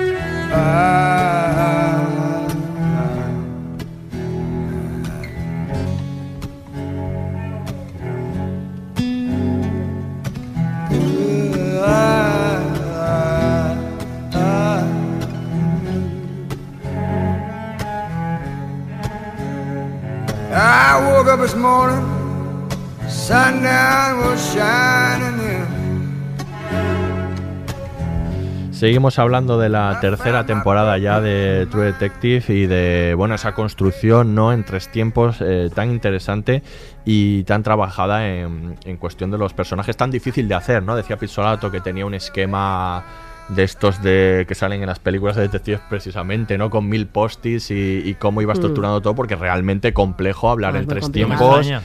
Y llevar la relación, incluso de rodar era muy difícil. Decía Ali también que en los rodajes necesitaba ayuda del propio Pisolato y de, y de un asistente de guion para que le- a veces le recordasen qué tiempo estaba, porque él transforma su tono Mm. eh, en cada tiempo. Es un trabajo de actuación brillante en ese sentido, de cómo... eh, eh, Porque cómo- no se grabó, perdona, Miquel, no, no sabes si se grabaron los diferentes planos temporales todos seguidos. Porque es lo No, que no, claro, eso va saltando en, la- en el rodaje. Es que yo eh, pensaba que igual, igual en el rodaje habían dicho, bueno, vamos a grabar todas las tomas No. de esta, de la primera época, de la segunda y la tercera. No fue así. No, no, iba, iban saltando y él tenía, Ah, de- claro, vale, a veces vale. necesitaba recordar en qué plano estaba por, por meterse en ese estado mental porque vemos que, que es muy diferente en cada, él es muy diferente en cada, eh, ta- también Stephen Dorff, pero él sobre todo, ¿no? Vemos como al principio es muy osco, ah, viene de- precisamente del Vietnam, habla mucho menos en, to- en el primer espacio sonríe temporal, no sonríe, él nota de interpretada a Pisolato que bueno que él al, al llegar ahí además está en un momento social en el que él por ser negro también entiende que tiene que estar mal Esto controlado es muy relevante. y que muy la, la ira Mucho. la ira y, la, y, y el ser furibundo que se le permite a su compañero a él no entonces él tiene que estar muy controlado para que Sí. para poder permanecer donde está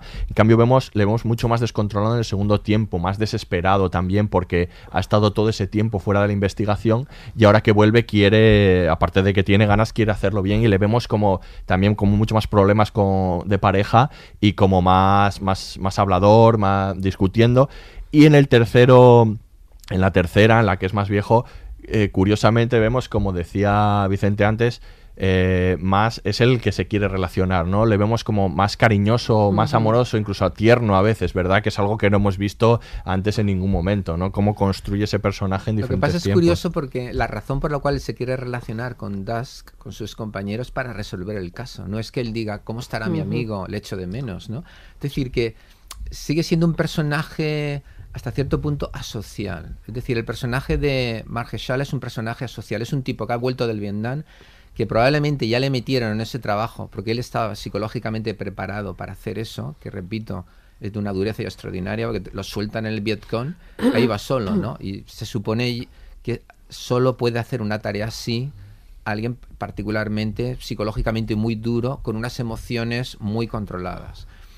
Entonces, en cierto sentido, es su mujer, bueno, la que llega a ser su mujer, la persona que le va que le va humanizando o le va intentando darle claves para que él descifre su, su vida emocional. Hasta cierto punto eso lo intenta hacer su, eh, su compañero, pero su compañero no tiene mucho éxito. Porque, repito, cuando al final se produce esta unión y, y vemos a su compañero feliz porque ha recuperado a, finalmente a su antiguo camarada, eh, lo, que no, lo que él no sabe es que realmente él le ha buscado porque él quiere que le ayude en la investigación. O por lo menos es lo que aparece en la serie. Sí, ¿verdad? sí, eso es lo que se ve. Lo- la, la otra faceta que sí que aparece, que antes nos había mostrado, es la- el interés por la familia, ¿no? Que, que esa, esa preocupación que tiene por su hija y por la relación distante que tienen ahora, que decían... Decía Pizzolato que en una escena que se cortó, eh, en, una discusión que tenían en el coche, que era más larga al final, la hija y él, la hija le decía eh, que era, era su madre la que siempre se había encargado de la comunicación entre ellos, ¿no? Y que no se trata de que exista, que, que da esa sensación al principio que ha existido algo grave entre ellos, por lo que no se hablan, dan como esas pistas, sino que simplemente se han distanciado, ¿no? Y, en- y ahora en, en su vejez sí que tiene como esa necesidad de, Sí. de volver a unirse, ¿no? De, de estar con su familia, Sí. ¿no? O También. sea, la idea, la idea que yo he sacado es que él es un personaje que vuelve, que vuelve de Vietnam y es un personaje hermético. En muchos sentidos, él sigue perdido. Él se perdía en la jungla del Vietnam. Pero él cuando vuelve a la sociedad, él está perdido. De ahí esos flashbacks. Si recordáis que le Ujú. rodean eh, personas del, no sé si del Vietcong, Sí, esa secuencia que da un miedo. Bueno, esa fin- secuencia que final, le ¿no? rodea Tremenda, gente, sí. probablemente se supone que son, al- que son enemigos del Sí. Vietcong. Mm. Eso, lo que nos está diciendo Pizzolato y decir, mira, es que eso está con él, eso, eso no lo ha abandonado nunca. Bueno, y el Entonces, último plano. El perdón. último Y el último plano. el último plano, Desconcertante. el último plano, el último plano, por supuesto, pero el último plano yo creo que tiene mucho sentido. Pero lo que quiero explica- expresar con esto es que él viene y él sigue estando perdido en la jungla. Lo, lo que pasa que ahora ya no es la jungla, ahora es la comunicación. Él dice, me metí en el ejército y luego soy policía. Yo no he estudiado, le dice en un momento determinado a su novia, yo no he estudiado. He hecho lo que se supone que puede hacer un negro que ha nacido en esta época Claro. para, para poder ser alguien. Y es en definitiva meterte en el ejército y luego ser policía, ¿verdad? Y obedecer. Dice, a lo mejor lo único que sé es obedecer órdenes. algo Exacto, así, y obedecer. dice. Entonces, ¿qué ocurre? Realmente quien le, quien le rescata eh, de, esa, de, esa, de, ese, de ese hermetismo, de ese estar perdido y abandonado, es la chica, con mucho tacto, con mucho cuidado y el caso. Ujú. Y el caso. Por eso es tan importante, porque el caso es el vínculo que él tiene para sentirse importante y contribuir, porque él es un negro que viene, que viene del Vietnam. En definitiva, en Estados Unidos y en aquella época, cero patatero. Sí. Bueno, pero el- pero el- y, y vemos el otro polo en el personaje del indio, del otro excombatiente de Vietnam, Sí, se ha perseguido, que vive, ser que vive, que acaba... eh, como un vagabundo Sí. recogiendo chatarra, ¿no? Y, Eso es otro, otro ejemplo de eso mismo. Es decir, son los perdedores. ¿Quiénes son los perdedores? Los marginados, que son buenos para ser soldados en la guerra, pero cuando llegan ahí, pues son... Para integrarse en la sociedad no Claro, es es el negrata y es el indio asqueroso, ¿no? Ujú. Eh, que es- pues, es- estas contradicciones que, de siempre, ¿no? En Estados Unidos. Y efectivamente, son dos personajes perdidos. Curiosamente el caso es lo que luego le separa de la mujer. O sea, quiero decir que por mucho que sea eh, algo que, le mantiene eh, unido ¿no? a, a- esa- a su vida, ¿no? que sea muy presente en su vida, es algo que le impide de alguna manera eh, o que se, se interpone entre su mujer y él. ¿no? Pero es, pero es un, pero es un, es un elemento de guion muy bueno, porque por una parte ese acontecimiento nos sirve para explicar un poco la dificultad que hay entre ser policía y tener de mujer a alguien que está escribiendo un true crime sobre tu caso. Es que esto es muy jodido. No, debe- de- yo no lo sé, pero debe de serlo. Esto es muy Sí, jodido hombre. porque, porque claro, es, es como si Truman Capote, ¿verdad?, hubiera estado casado con, ar- con la policía que, que- que hubiera- o el policía, puesto que él era homosexual, que estuviera investigando esto. Perdona, es que para el policía eso debería ser tocarte las narices continuo, ¿no? sí, porque el otro diciendo, oye, enséñame no sé qué o muéstrame no sé qué. Eso es un dolor de hay- cabeza. hay- Y además es un, es, perdóname, No, no, no. es que si no se me va, se me va la idea. Pero, y además es un elemento del argumento muy bueno porque nos muestra hasta qué punto el personaje de Dust quiere a su compañero. Porque el otro está loco porque le dice, oye, firma tú esto, de que tú este comentario, porque recordáis que esto sucede porque hay una, hay una parte de la información que saca su mujer, Hace un artículo sobre un ello. artículo y la policía, los jefes le están diciendo, oye, ¿tú eres tonto o qué? ¿Qué Sí, pasa? Que ahora te dedicas a darle información a tu mujer Claro. y de alguna manera los propios policías, ayudados por Das, lo que le dicen es, bueno, tú di que te has sacado la información, que tú no querías decir esto y no pasa nada y tú sigues con el caso. Y cuando él lo niega, cuando él dice que, es, que no va a dejar a su mujer por mentirosa, su compañero se queda loco. ¿Por qué? Porque metafóricamente su compañero le dice, mira, prefiero perderte. Prefiero perderte a dejar a mi mujer como mentirosa. Y eso a él le duele. Sí, claro, Hombre, es yo un creo que sí. conflicto. Yo creo que tiene una A mí- relación A mí, ahí, me parece interesante de el personaje de ella, sobre todo porque está construido con ambición, no es un contrapunto. Ya recordemos que en la primera temporada eh, Pisolato tuvo varias críticas por sus personajes femeninos No y, y, y en la segunda temporada trató de arreglarlo poniendo uno como principal detective, no le salió especialmente bien. No. Y en esta temporada ha hecho, eh, sigue sin pasar el test de Betchel, este hombre, eso, eso es indudable.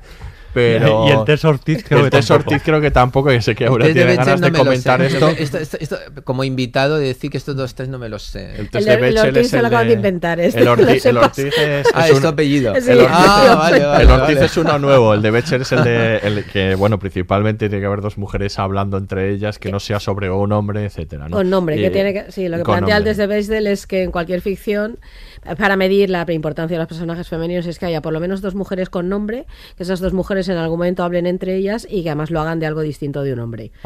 La cantidad de, de- de ficciones que no pasan Vale, eso, Eso, son todas. pero Vale, especialmente, vale. no es un mundo muy Esta masculino, es es un verdad. mundo muy ma- bueno, es que yo creo que el mundo La este- película, la película de Ridley Scott de las dos chicas que no me acuerdo cuál es. Thelma y Luis. Thelma y Luis. Eso, es, eso pasaría el test si así, ellas hablan de todo, ¿no? No, Vale, de hombres vale, es como de- hablan, pero también de muchas que cosas. Porque hablan, en- en pero hablan algunas- mucho de su ex marido, ¿no? Sí, pero también hablan de pero otras también hablan de cosas, otras claro. cosas. sí, Es que en algunas de- en muchas de estas ficciones, como es en True Detective, ya no es que no hablen de otra cosa que no sea un hombre, es que no hay dos que hablen entre ellas. Efectivamente, aquí es un No buen caso. No, bueno, pero aparte del test de Bechdel, que ahora hay que aplicarlo con cierta calma, queda muy bien para hablarlo, pero hay que, en fin, esto hay que matizar mucho. Hay que volverse loco, ¿no? No, hay que volverse no. Lo- loca, en este caso, ¿no? Con ello. No, pero eh, que es que son mundos muy masculinos. Lo son primero porque es una tradición absolutamente masculina, donde son los hombres los que hacen cosas, las buenas y las malas, los que matan, también los que, los que investigan. Y sobre todo porque son esenciales en la construcción de la idea de masculinidad, del ideal, más bien. Yo creo que estas son, entonces yo creo que True Detective, el mundo de este Pizzolato, es extraordinariamente masculino en todos los sentidos. Es decir, es pero todo el trabajo, todo esta, es que esta temporada también es el trabajo de construcción de su masculinidad permanentemente. Ella tiene este papel. Ella es la que le da la confianza cuando toca. Es una maestra culta que lee poesía, es todo lo que él no es. Pueden, podemos entender que se fascine con él porque tiene todo esto que tú comentabas, Vicente, que es esto que descubres en él. Que este hombre tiene mucho mundo interior, aunque no sé yo si es muy bonito su mundo interior, también te lo digo. Ahí con Vietnam y demás, ¿no? Pero es verdad que está. Y todo es, es ella la que le dice, dedícate a otra cosa, podrías hacer cualquier cosa que quisieras, que por cierto no sabemos a qué se dedica. No tenemos ni idea. Cuando deja de ser policía hasta que es mayor, ¿a qué se dedica? Eso No, no, no sale. sabemos. No sabemos a qué se No. dedica en su vida, no tenemos ni idea. No. Se, ha, se ha olvidado él, o sea que... Sí, bueno, no es relevante, pero es claro, él solo es relevante eh, que ha sido soldado y que es policía, ¿no? Es decir, es lo único que es relevante. Como bueno, ya tiene una etapa ahí como de, de- de papeleo, ¿no? De, de ser así, pero funcionario Oficina, gris, sí. ¿no? Sin más.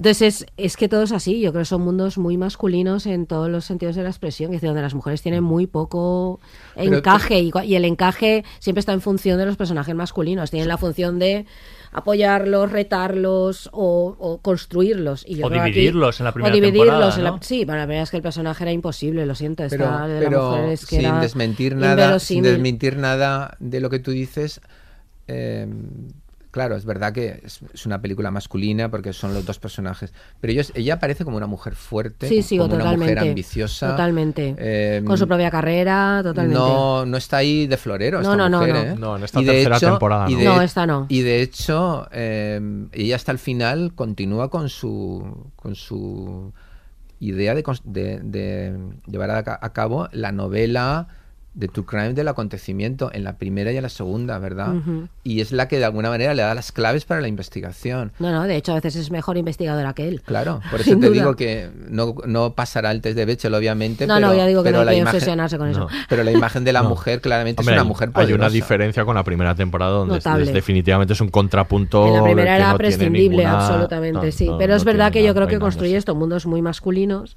Eso que yo llama- o sea, cuando a veces hablan de ficciones de mujeres, que se sigue diciendo series de mujeres y tal, yo esta la podría definir como una serie de hombres.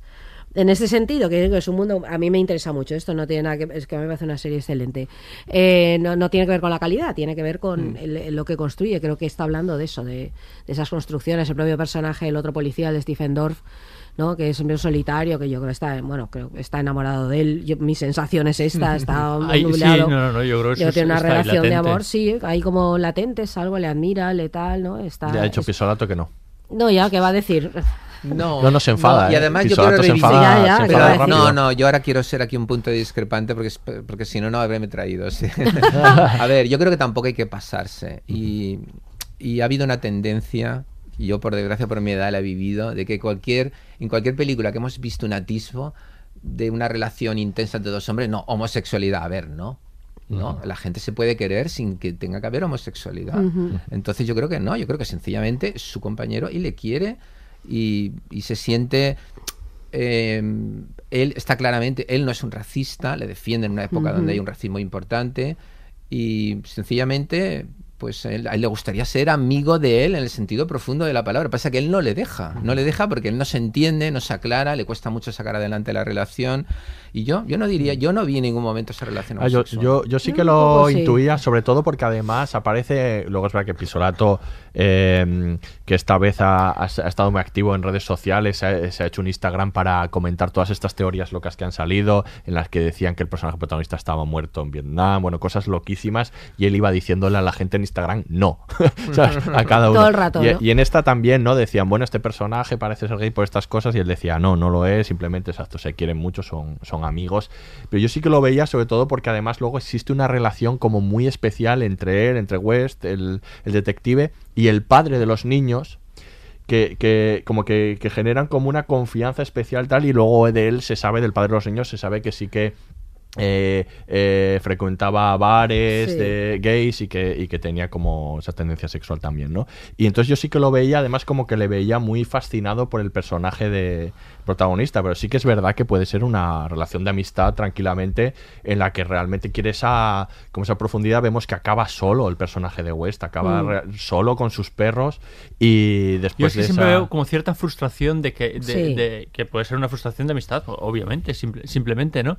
Pero mm, de que eso vaya más, no sé, pero bueno, daría igual en, cu- en cualquier caso, no sé Claro, si esas son va- las va más proyecciones de en toda cuanto obra, amor, Sí, sí, sí, claro. a son las la proyecciones amistad, de todo- efectivamente. de toda En cualquier caso no está aclarado, con lo cual, bueno, podemos dejarlo a, a la opinión, ¿no? De, de- del espectador. Que haya amor, ¿no? eso es indudable. Sí, sí. Que sí, sea sí. un amor más, em, Carnal digamos, o- más carnal o un amor de amistad, Mm. pues, pero que duda cabe que haya amor. Y es una de Sí. las grandes tramas uno de los grandes elementos que, va, que Mm. mueve toda la película, ¿verdad? Porque de hecho, cuando al final vuelve el personaje en la tercera Mm. en la tercera etapa, ¿verdad? Ya de viejo vuelve porque a él le interesa resolver el caso y el otro lo recibe le recibe de uña diciendo, bueno, tú que vienes aquí Claro, a revolver toda esta mierda. totalmente. Pero realmente la crítica es, oye, tú te has preocupado por mí. Claro, es que es eso. Tú has sabido algo de mí, tú me has llamado una puñetera vez. Totalmente. Entonces, es la frustración de la amistad, ¿no? Por eso digo que, por eso digo que, en cierto sentido, eh, el, el personaje de, de Mahershala es un personaje que cuando, cuando encuentra su rol de policía es un personaje que está muy perdido. Y, Mm. la, y la conexión que se produce es gracias a su mujer que se le ocurra mucho y gracias al caso. Y gracias al caso puede conectar con el personaje del, en este caso el personaje blanco. Pero siempre todo el esfuerzo lo hacen los otros. Todo el esfuerzo lo hace la mujer y todo el esfuerzo lo hace el compañero. Él no hace ese esfuerzo porque él no puede hacerlo. ¿Y no creéis que la mujer eh, empieza a escribir el libro y eh, interesarse por el caso precisamente para estar más, más Sí. cerca de él? Yo es que creo que tiene que ver con eso. Es ¿No? ella, en el fondo, la que entra en el mundo de él. Yo no lo sé. Hasta cierto punto. Es que todo gira en torno al mundo de él. A él le importa el caso, entonces ella está dentro del caso y investiga y hace el libro, ¿no? Sí. Me parece que hay como mucha distancia y que eh, de alguna manera cuando eh, más cerca puede estar o ella cree que puede estar más cerca de él, aunque no sea aunque no sea una cuestión solo física, ¿no? Es cuanto más sabe de ese de ese caso, ¿no? Y de alguna manera si puede adelantarse incluso a él, que es algo que, que- que finalmente hace, ¿no? Ella, ella es capaz de escribir, luego se entiende que se dice, eh, otras novelas Mm. y Mm. triunfar como escritora. Ujú. Eh, yo creo que no. Yo Es creo que- que, yo creo que ella está frustrada como profesora. Ujú. Es Ella que- está, ella está frustrada como profesora y, y ella quiere ser escritora. Y de hecho, en un momento determinado, cuando se está rodando el documental, él creo recordar que le dice a la, a la chica, que por cierto le hace muy bien, aunque no sale mucho, no sé quién es, esta actriz. La periodista. La periodista, pero bueno, lo- yo creo que lo hace muy bien. Y dice, Sara Gadón se llama. bueno, él en un momento determinado dice, ella, ella podía escribir lo que quisiera y escribió otras muchas novelas de éxito. Ujú. Lo, lo que pasa es que él no lee el libro hasta el final, no lee la novela que escribe, lo cual es, también es muy interesante porque lo que está mostrando es el conflicto que había, el conflicto entre una periodista de True Crime Ujú. y un policía que investiga ese caso. Y es paradójico, y es, bueno, paradójico. Es interesante que no es hasta que ella muere y él tiene la suficiente distancia como para leer ese eh, como para leer ese libro que empieza a resolverse el caso o aparecen esas claves pero yo creo que no yo creo que ella se- está frustrada como profesora y ella quiere ser periodista y de hecho sabemos cuando ella, ella ya ha muerto que ha triunfado que ha escrito libros y que en ningún momento porque claro fijaros cuando él retoma el caso diez años después está claro que eso, eso había sido un tema conflictivo y ella no renuncia. Una mujer más, entre comillas, convencional podría haber dicho, bueno, ya te di, ya te di bastantes problemas en, en esta primera etapa, ahora vuelves, yo lo voy a dejar. Y Mm. no, y continúa. Pero se supone que el segundo libro sí que no lo escribe, ¿no? No iba a hacer otro y ese no, No, se, lo escribe, ese no por- se escribe. pero se entiende que no lo escribe porque realmente no hay nada que escribir, porque es que esa vuelta al caso al final no concluye nada, entonces ella realmente no tiene gran cosa. Y luego tampoco sabemos cuándo cuando No, y está esto que sucede, ¿no? En lo que tiene que él que abandonar y echarse Claro, para atrás pero porque vosotros- corre peligro, ¿no? Sí, Entonces sí, sí. también el libro entiendo que... que Claro, él, él le dice a ellos, mira, es que, es que esto no lo tienes que saber. Vamos a dejar esto Vamos que... a dejar esto. Y ella yo creo que entiende que hay una línea roja que no puede cruzar porque sí, están en peligro sí. sus propios hijos, Mm, ¿verdad? sí. Pero, pero vosotros fijaros, a pesar de que el libro de ella es lo que causa que a él le den la patada, cuando vuelve, uno podría decir, oye, oye niña, no sigas con este libro porque ya le has, ba- ya le has dado bastante problemas a tu marido. Le has dejado 10 años rellenando papeles. Ojo, que esto para un tipo que viene de la jungla, de estar en, en pleno bosque tropical, meterse en esa oficina, yo creo que la serie lo muestra muy bien. muestra, sí, sí, esa, sí. esa Sí. oficina siniestra. Es claustrofóbico. Claro, es que él, has- él se ha tirado por amor 10 años chupando papeles, o 9, o los que sean, ¿verdad? Y a la vuelta, ella dice, no, no, yo voy a seguir con el libro. Y yo cuando vi aquello, y no sé si soy, si soy culpable de algo, dije, ya le dije, va, tía, ya te vale. Que lo has tenido 10 años rellenando papeles por tu culpa, le vas a volver a meter en este Yo, lío. ta- yo también lo pensé. Y otro, bueno, el tema principal del que no hemos que no hemos abundado en la serie es la, la memoria, no es la tesis principal. Decía Pizzolato que, que, que, mm, su, su intención en esta temporada era eh, qué pasaría si en una serie de detectives la pregunta final no es quién lo hizo, el who done it, sino quién soy yo. Entonces, al final esta serie eh, quería que fuese sobre eso, sobre quién soy yo, no es una exploración del personaje y de su memoria. La memoria está presente prácticamente en, en todos los momentos temporales y comienza con eso, comienza con una entrevista al modo de la primera temporada. Eh, que va vinculando los, los espacios temporales en una entrevista en la que le dicen que él no recuerda bien lo que ha sucedido y que inmediatamente pasa a ese futuro en el que él se está grabando porque no recuerda las cosas el recuerdo y la memoria, ¿no? Y perderla es, es fundamental en esta serie, ¿no? Y, y yo creo que de eso va un poco también, eh, pues el personaje principal y todos lo- los arcos temporales. Yo es que creo que eso me parece esencial para que la serie sea lo que es. Sin esa parte, sin la parte del, de mayor y todo este ejercicio de memoria no tendría particular interés, yo creo. La serie, yo creo que es donde está el key de la cuestión, el cómo él se va construyendo, cómo vamos, cómo el relato se va construyendo, porque ese es otro de los grandes temas, cómo contar una historia o la imposibilidad de contarla. En realidad, la resolución es como banal al final, ¿no? El, llega el momento en cuando va verdaderamente a resolverla o no, Casual. porque no sabemos si está en su cabeza, en realidad, esto que esto que ha creado de que esa mujer y esa niña son la niña perdida, ¿no? También, Yo, tampoco sabemos si esto yo es que cierto estoy o no. tomando un poco el papel de Pisolato en este podcast, te voy a decir que, que ha dicho que no, que ha de que nuevo, no. que, él es un narrador él ha fiable. dicho que no a todo. Pero Paso no es un Pisolato. narrador fiable. Ha dicho que es un chulo. narrador fiable, que piensa que, que en, en una serie que tiene tres eh, arcos temporales y que puede llegar a ser muy confusa, poner un narrador poco fiable haría que, que todo el Sí, mundo se confundiera. sí. Eh, esto yo, lo sucede- entendí, yo lo entendí como. Yo lo, yo lo entendí en el sentido real, es Sí, decir, que, que lo que sucede es real. él, ha dicho. A diferencia, perdón, de la primera temporada donde vemos que los narradores aposta y que lo vemos son poco fiables. Y en esa sí que hace un juego en el que vemos que lo que ellos le van contando al- a los policías y no es lo mismo que estamos viendo, ¿no? Eso y que es. eso es un juego muy divertido. De, todas- de todas maneras, eh, a ver, básicamente creemos, yo sí, lo ves y lo cre y crees que eso es lo que sucedió de verdad. Pero yo creo que el final, el final final y ese último plano de él metiéndose en la jungla, yo creo que da lugar a todo tipo de dudas. Eh, completamente, quiero decir, el pero además toda la parte última, en la cual es la, eh, la evocación que él hace de su mujer que le visita ahí siendo mayor, y entonces empieza a pensar que a lo mejor esa mujer es la niña que ha visto, es la hija de la niña desaparecida y tal, está en lo mismo. O sea, como resolución está muy bien y es muy confortable, pero puede perfectamente no ser real. Eso, ¿no? Entonces, eh, yo creo que es que es poco fiable, el, el- por mucho que diga Pizzolato. Eh, ha creado un narrador poco fiable, pero que está muy bien. Es decir, que es que esto, Es que esto depende- le da mucho a la serie. Claro, depende de cómo, de cómo conectes tú ese plano final. Es que yo no lo conecto con la trama, el plano final. Yo lo El que está en la jungla, dices, el ¿no? plano final donde él no recuerda que ha resuelto el caso y se pierde en la jungla. Es decir, para mí eso tiene que ver con con, em, con el comienzo. Es decir, él viene de la jungla. Sí, sí, está Él está perdido y él y él una vez que su mujer eh, ya no está, una vez que ha resuelto el caso, eh, entonces, porque él está luchando todo el tiempo con el Alzheimer. Hasta cierto punto, otro de los ejes interesantes de la serie es que tú te angustias porque él se quiere dar prisa. Claro. Porque él, él- es que él no, él no le, da, él no le tiempo, no Sí, le da sí. tiempo y él quiere terminar el caso. Y entonces a mí me parece que es, es un hallazgo, y yo de verdad me descubro, el que una vez que ha resuelto el caso ya no lo recuerda. Mm. Ya No, está, eso per- está muy bien. ya está perdido. Es decir, vuelve por donde entró, ¿verdad? Él viene de la selva perdido y acaba perdido. Y todo lo que ha ocurrido, toda la trayectoria vital, toda su pelea, ya no existe, ha desaparecido, porque él ya no lo recuerda. Entonces yo no creo que tenga que ver tanto con, con- con si los hechos son no verdad o no, sino precisamente con la metáfora inicial del personaje, la memoria.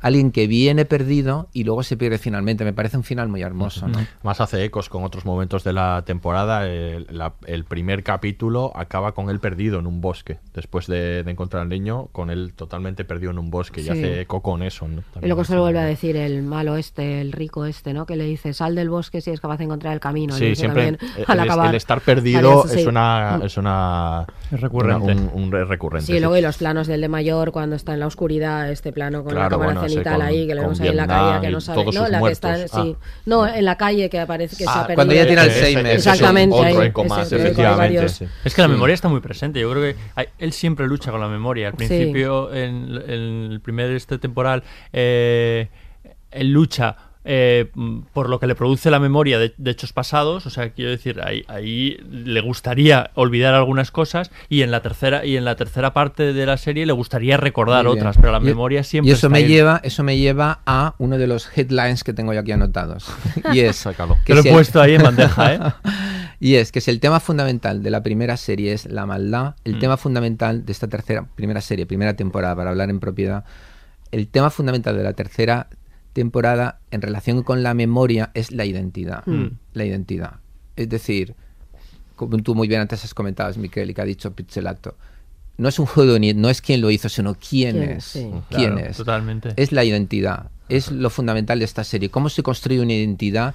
¿Cuáles son las trampas de la vida que nos plantea para generar realmente un relato que sea consistente y que pueda definir a un ser humano. Y lo que estamos viendo durante la tercera temporada es el esfuerzo que tiene Margesala por descubrirse quién es, cuál es mi lugar en el mundo. Soy un negro pobre. Lo único que he sabido hacer es obedecer órdenes. Realmente soy un ser trascendente y ahí está la parte filosófica. Soy, un- soy un ser trascendente en mi nimiedad como policía negro en, en el Midwest.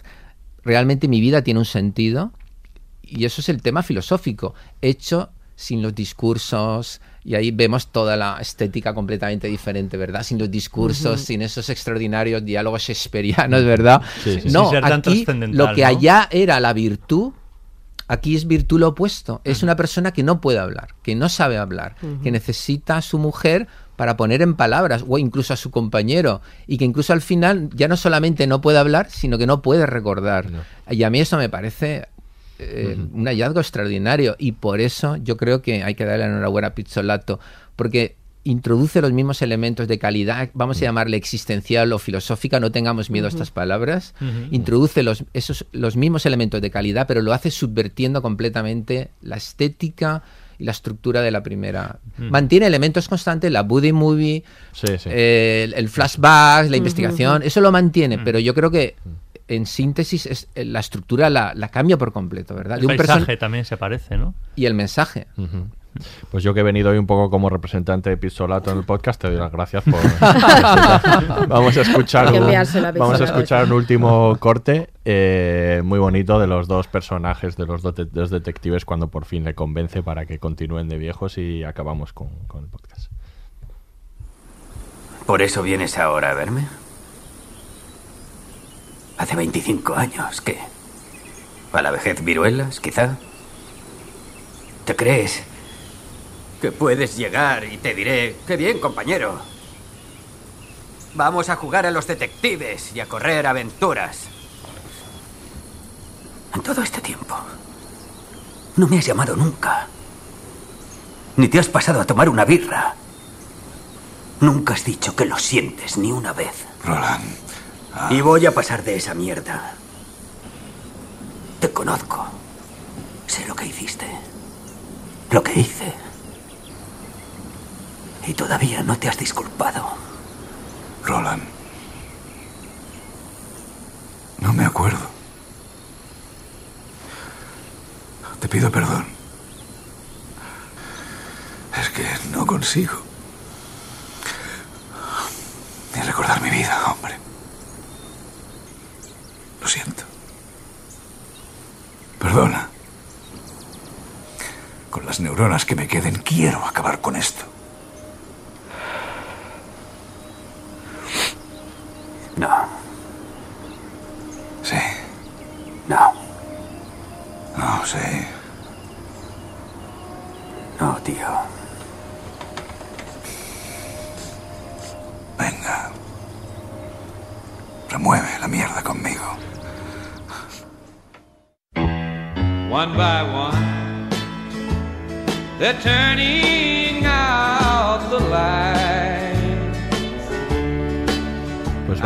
A ir finiquitando, vamos a hablar de los últimos temas. A ver, vamos a recoger lo que habíamos sembrado al principio cuando decía Aurea que, que la tercera temporada desmiente a la primera y de paso hablamos del, del final, de a qué nos ha parecido este final, ¿no? Hombre, yo creo que desmiente, lo hemos comentado un poco, ¿no? Esta idea del mal este que contagia todo, que es omnipresente, mítico y demás. Yo creo que aquí no. Al final ha sido un accidente, eh, no querido por nadie. Sí. Es la, la, la persona que le quiere, es quien le ha dejado allí. El gesto es un gesto de amor, el que hace al ponerlo así porque es la hermana. Sí, son todos un poco Todo es- víctimas incluso dentro Sí, de tal, claro. incluso el, El- como el- el el, El, hombre negro tuerto este, ¿no? Sí, el hombre Ahí, negro, sí.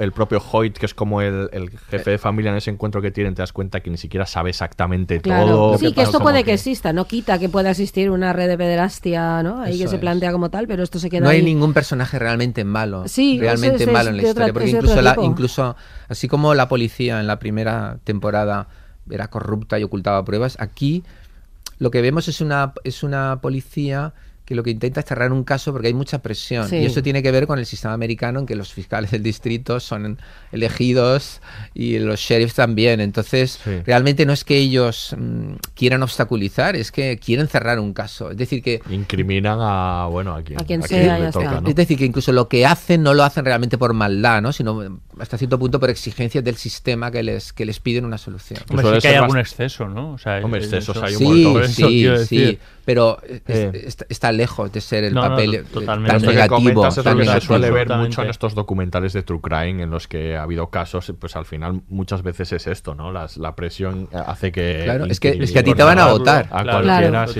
No, lo dicen y la política, veces, ¿no? Claro, sí, sí, sí. Claro, es que te van a ¿Qué votar. os ha parecido eh, el final? A mí, yo reconozco que la parte que tiene que ver con el caso me parece un poco repetitiva, sobre todo el encuentro final con el hombre negro tuerto sí. y- y que, te, que te cuenta eh, partes que ya Que han sido que ya explicadas. Yo sabías, ya ¿no? las había entendido prácticamente todas, ¿no? Como que me parece un poco eh, Hombre, rep- cómo, se había, repetitivo en cómo ese había sentido. muerto el niño no acabas de saberlo. Esto sí que, te, sí que es nuevo. Eso es nuevo, pero por ejemplo todo lo demás en lo que reincide, o sea, vuelve por ejemplo a la habitación, ya, ya, ya habíamos visto la habitación en un El momento que es un poco siete. extraño porque normalmente vemos todo desde el punto de vista del detective, Sí. pero ahí de repente se sale para acompañar al padre de- Mm. del niño y enseñarnos algo que, Pero que ellos no saben. Pero ¿no? sí que da información que no conocíamos, aparte de lo que ha comentado Sí. Aurea, por ejemplo, tampoco sabes cómo escapa. Exacto. Él cuenta que es él quien la lleva. Y es muy importante porque él dice, no, yo la había esperado en tal sitio porque quería guiarla y ella no viene. Ujú. Y claro, eso es muy importante porque, claro, luego sabemos que acaba en esa, en esa residencia de, de- de jóvenes abandonados. Y yo creo que sí, yo creo que es importante. A mí me sorprendió y me gustó mucho el último capítulo. Porque, voy a decir por qué me sorprendió. Porque en vez de decir que era lo que yo esperaba, bueno, ahora vamos a entrar en la trama y vamos directamente a saberlo todo. No, sigue con los flashbacks. Sí. y sigue contándonos cosas y además cosas Cosa que no hizo en la primera temporada, que se olvidó de los flashbacks para, para todo el... Claro, el- claro, la pero tú- Pero tiene que estar en los flashbacks porque estamos en la cabeza de Sí, él. pero es que, Está- inclu- él- pero es que estamos incluso en la memoria del sin protagonista. duda, sin duda. Por eso, eh, por eso el tema es la identidad Claro. y no es tanto el judonit, ¿verdad? Porque sigue contándonos cosas muy importantes de su relación. Claro. que se resuelven en ese último capítulo. Entonces me sorprendió y a mí me gustó. Yo he de decir que esta serie, esta tercera temporada a mí me ha encantado. La he disfrutado tanto o más que la primera. No sé si digo algo ahora heterodoxo. ¿Qué? No, no, está muy bien. A mí me ha encantado. Me ha parecido muy inteligente. Es que yo creo que marca las distancias. Nos engaña en algunos casos, porque todo esto que habláis del mal es que la propia serie nos induce a pensar que la trama de pederastia Sí, va, a sí, ser, va va a ser Claro, muy- va a ser claro. muy importante. Muy importante, Siempre sí. creemos que va a ser más de lo que finalmente ha sido. Que a lo mejor se está metiendo pues siempre en, en la mente de cualquier espectador que siempre piensa que, que todo va juega a con ser las mucho- expectativas mucho cuando el, peor. cuando Margeshala eh, ti- tiene la cita con el con el malvado, ¿verdad? Sí. El, el- el- el dueño, el terrateniente que le está esperando con el con coche ahí. Sí. diciendo, tío, que mal lo vas a pasar, Sí, te estás metiendo en un fregado y al final Es un hombre destrozado. es un hombre destrozado, es decir, es que yo creo que es muy brillante, creo que es muy, yo creo que Pizzolato se ha reivindicado. Sí, de verdad, y- tú como y- tú como representante suyo puedes considerarlo, al menos desde mi humilde, desde mi humilde opinión, yo le vuelvo Le le, vuelvo a meter le vuelvo a meter en el Olimpo, Ay, de ay, Y verdad. luego hace algo que hay que aplaudir mucho en los tiempos actuales, es que se toma su tiempo para contar las Sí, cosas. sí, sí. Eso que alguien critica... Igual un poco de más, ¿eh? critican por ser lento, ¿no? A veces la lentitud está, está bien para que tú te metas en el en, en la, en la verdadera historia, en los personajes, en lo que te quiere contar.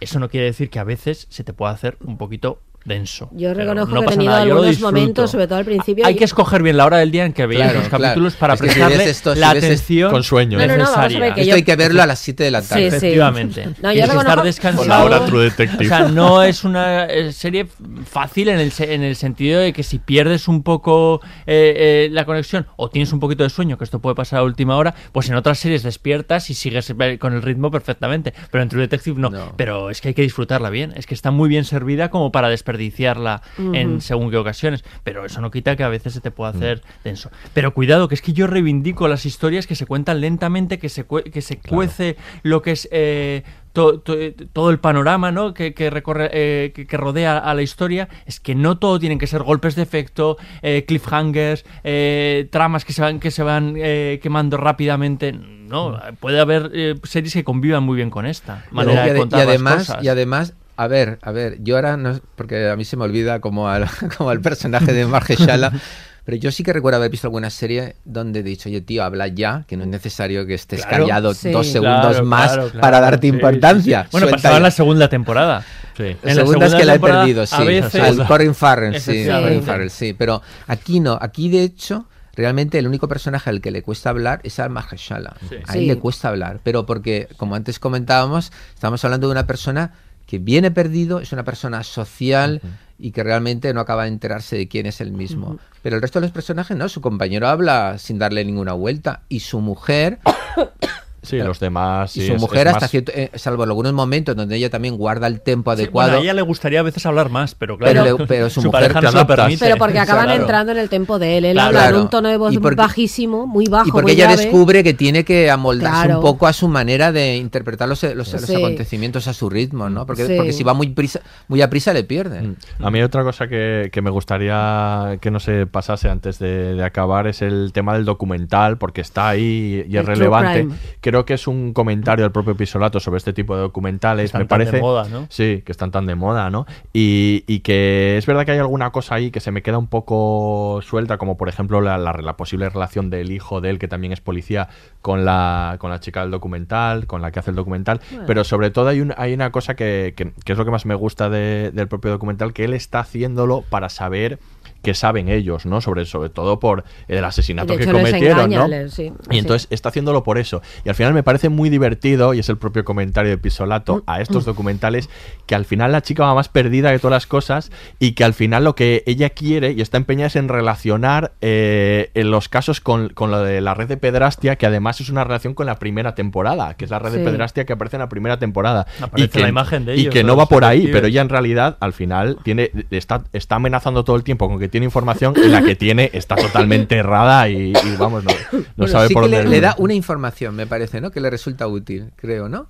En un Mm. momento determinado y él o él lo valora así. Lo ¿no? de que apareció muerto. Aparece El- muerto el tío de los El niños. tío de El los tío de los niños, sí, cierto. Pero bueno, que ya podemos intuir que bien no ha acabado ese no, hombre, No, no, no. Pero bueno, pero que- ¿estás bien? pero Es que- ataque, perdón. Pero es que yo creo que es extraordinario que él, que está perdiendo la memoria, lo que quiere es que ella le recuerde todo Claro, y, le- y no, le haga una especie de síntesis. Él utiliza. A mí sí, eso, que me, se aproveche de a mí ella, eso me parece fabuloso. Sí. Me, parece, me parece un detalle maravilloso del guion. Pues nos quedamos sin tiempo, eh, nos despedimos de, de- de True Detective y de este podcast. Vicente, muchísimas gracias por haber Un venido. placer, disfrutado como un enano. Ahora y sí. Miquel, nos vemos en el próximo. Nos vemos en el próximo, claro que sí. Pues aquí se despide el Laboratorio de Investigación de Series, el único podcast seréfilo que sabe que la segunda temporada nunca existió. Hasta la próxima. And I saw my baby there. Todos los episodios y contenidos adicionales en podiumpodcast.com y en nuestra aplicación disponible para dispositivos iOS y Android. So sweet, so calm, so fair.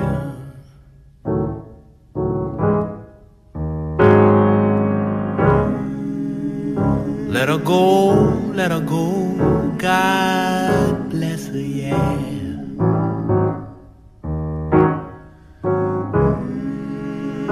Wherever she may be.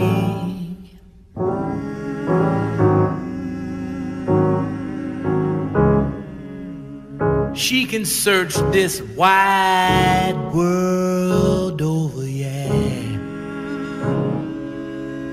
But she's never ever gonna find another sharp dressing piano playing man like me.